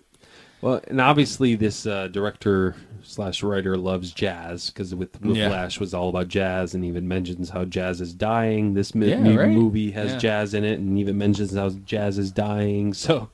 Obviously, and this guy's only like 31, so I mean he's still He's a got young some guy. movies to come up, for Yeah, sure. so uh, so yeah, that I mean, uh, there's re- there's I'm sure we could go a lot longer on this, but yeah, I mean that's. I La hope La people don't stop listening to us just because they're like these guys really pick La La Land. just go see it. Honestly, like just said, go we- see it and then then come back and tell us how much you you know We it, we are indie guys. We are you know you're. I don't know. Whatever. Just go see La La Land. Like as we are not musical guys, is what I was trying to get at. But uh, La La Land is a musical, and it is our If you number one me a genre that I hated, musicals Yeah. would be my number one answer. Yeah, it's probably my least favorite. I mean, I'll take horror. I'll take a silent film over that. Yeah, and I, I just I've been watching some top ten lists, and I one guy I watched uh, didn't even have La La Land in his top ten, and most people obviously do, and I was just shocked that it's not even in their top ten. But uh, That's probably because he just wants to be, you know, away from the Oscar. He kind of wants to be a hipster. You're But the thing is, is I'm gonna have to agree with the critics on this. I mean, this I is know. the number one movie of the year. It, it really is. absolutely. Um, so yeah, just a quick recap. Uh, Vinny, your uh, top ten. You want to give it, or you want me to just go quickly over it? My top 10, 10, 10 Cloverfield Lane, 9 Nice Guys, 8 Hell or Higher Water, 7 Manchester by the Sea, 6 Nocturnal Animals, 5 Civil War, 4 Rogue One, number 3 Hacksaw Ridge, number 2 Arrival, and number 1 La La Land. La La Land. All right, and then obviously my number ten was The Nice Guys. My number nine was uh, Swiss Army Man. Number eight, Captain America: Civil War. Number seven, Manchester by the Sea. Number six, Captain Fantastic. Uh, number five, Sing Street. Number four, Hell or High Water. Number three, Rogue One. A Star Wars story.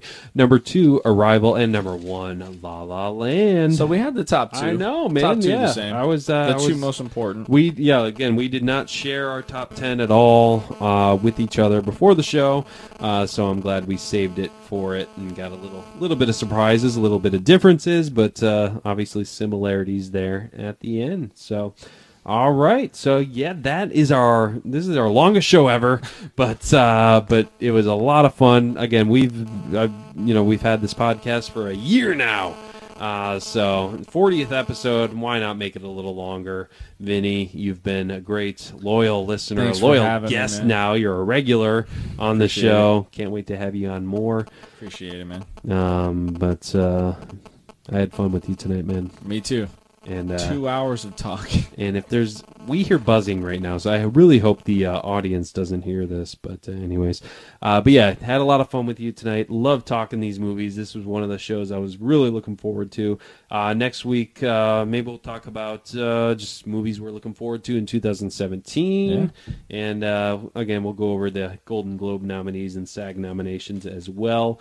Uh, Brandon, I believe, will be back as well, and uh, and looking forward to the new year. New year. new year, new movies. That's right. Oh, I like that. Very good. Grab All right. popcorn. hey, if you want to bring us out, um, any final thoughts tonight, my man? No final thoughts. Just uh, La La Land. Yes, La La Land. Please see it again.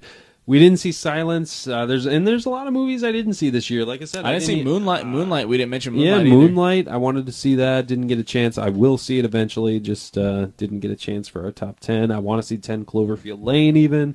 Um, and yeah, Actually, I'll let you borrow. You got a Blu-ray player? I have a blue. I do have I a got- I Blu-ray got it, player. man. It. Uh, all right, it sweet, cool, man. All right, guys. Well, that is our show. Uh, again, uh, Vinny, are you, uh, may be back next week. It's up to him. um, and uh, I don't even know if Brandon's back next week. I'll be back next week. I know that for sure. Hey, I might be Um, here. I might be here. Okay. Well, let. Hey, hey, can you text me and let me know? Thanks, man. All right. All right, man. Well, that is our show, guys. It's Grab your popcorn, and I will see you at the movies.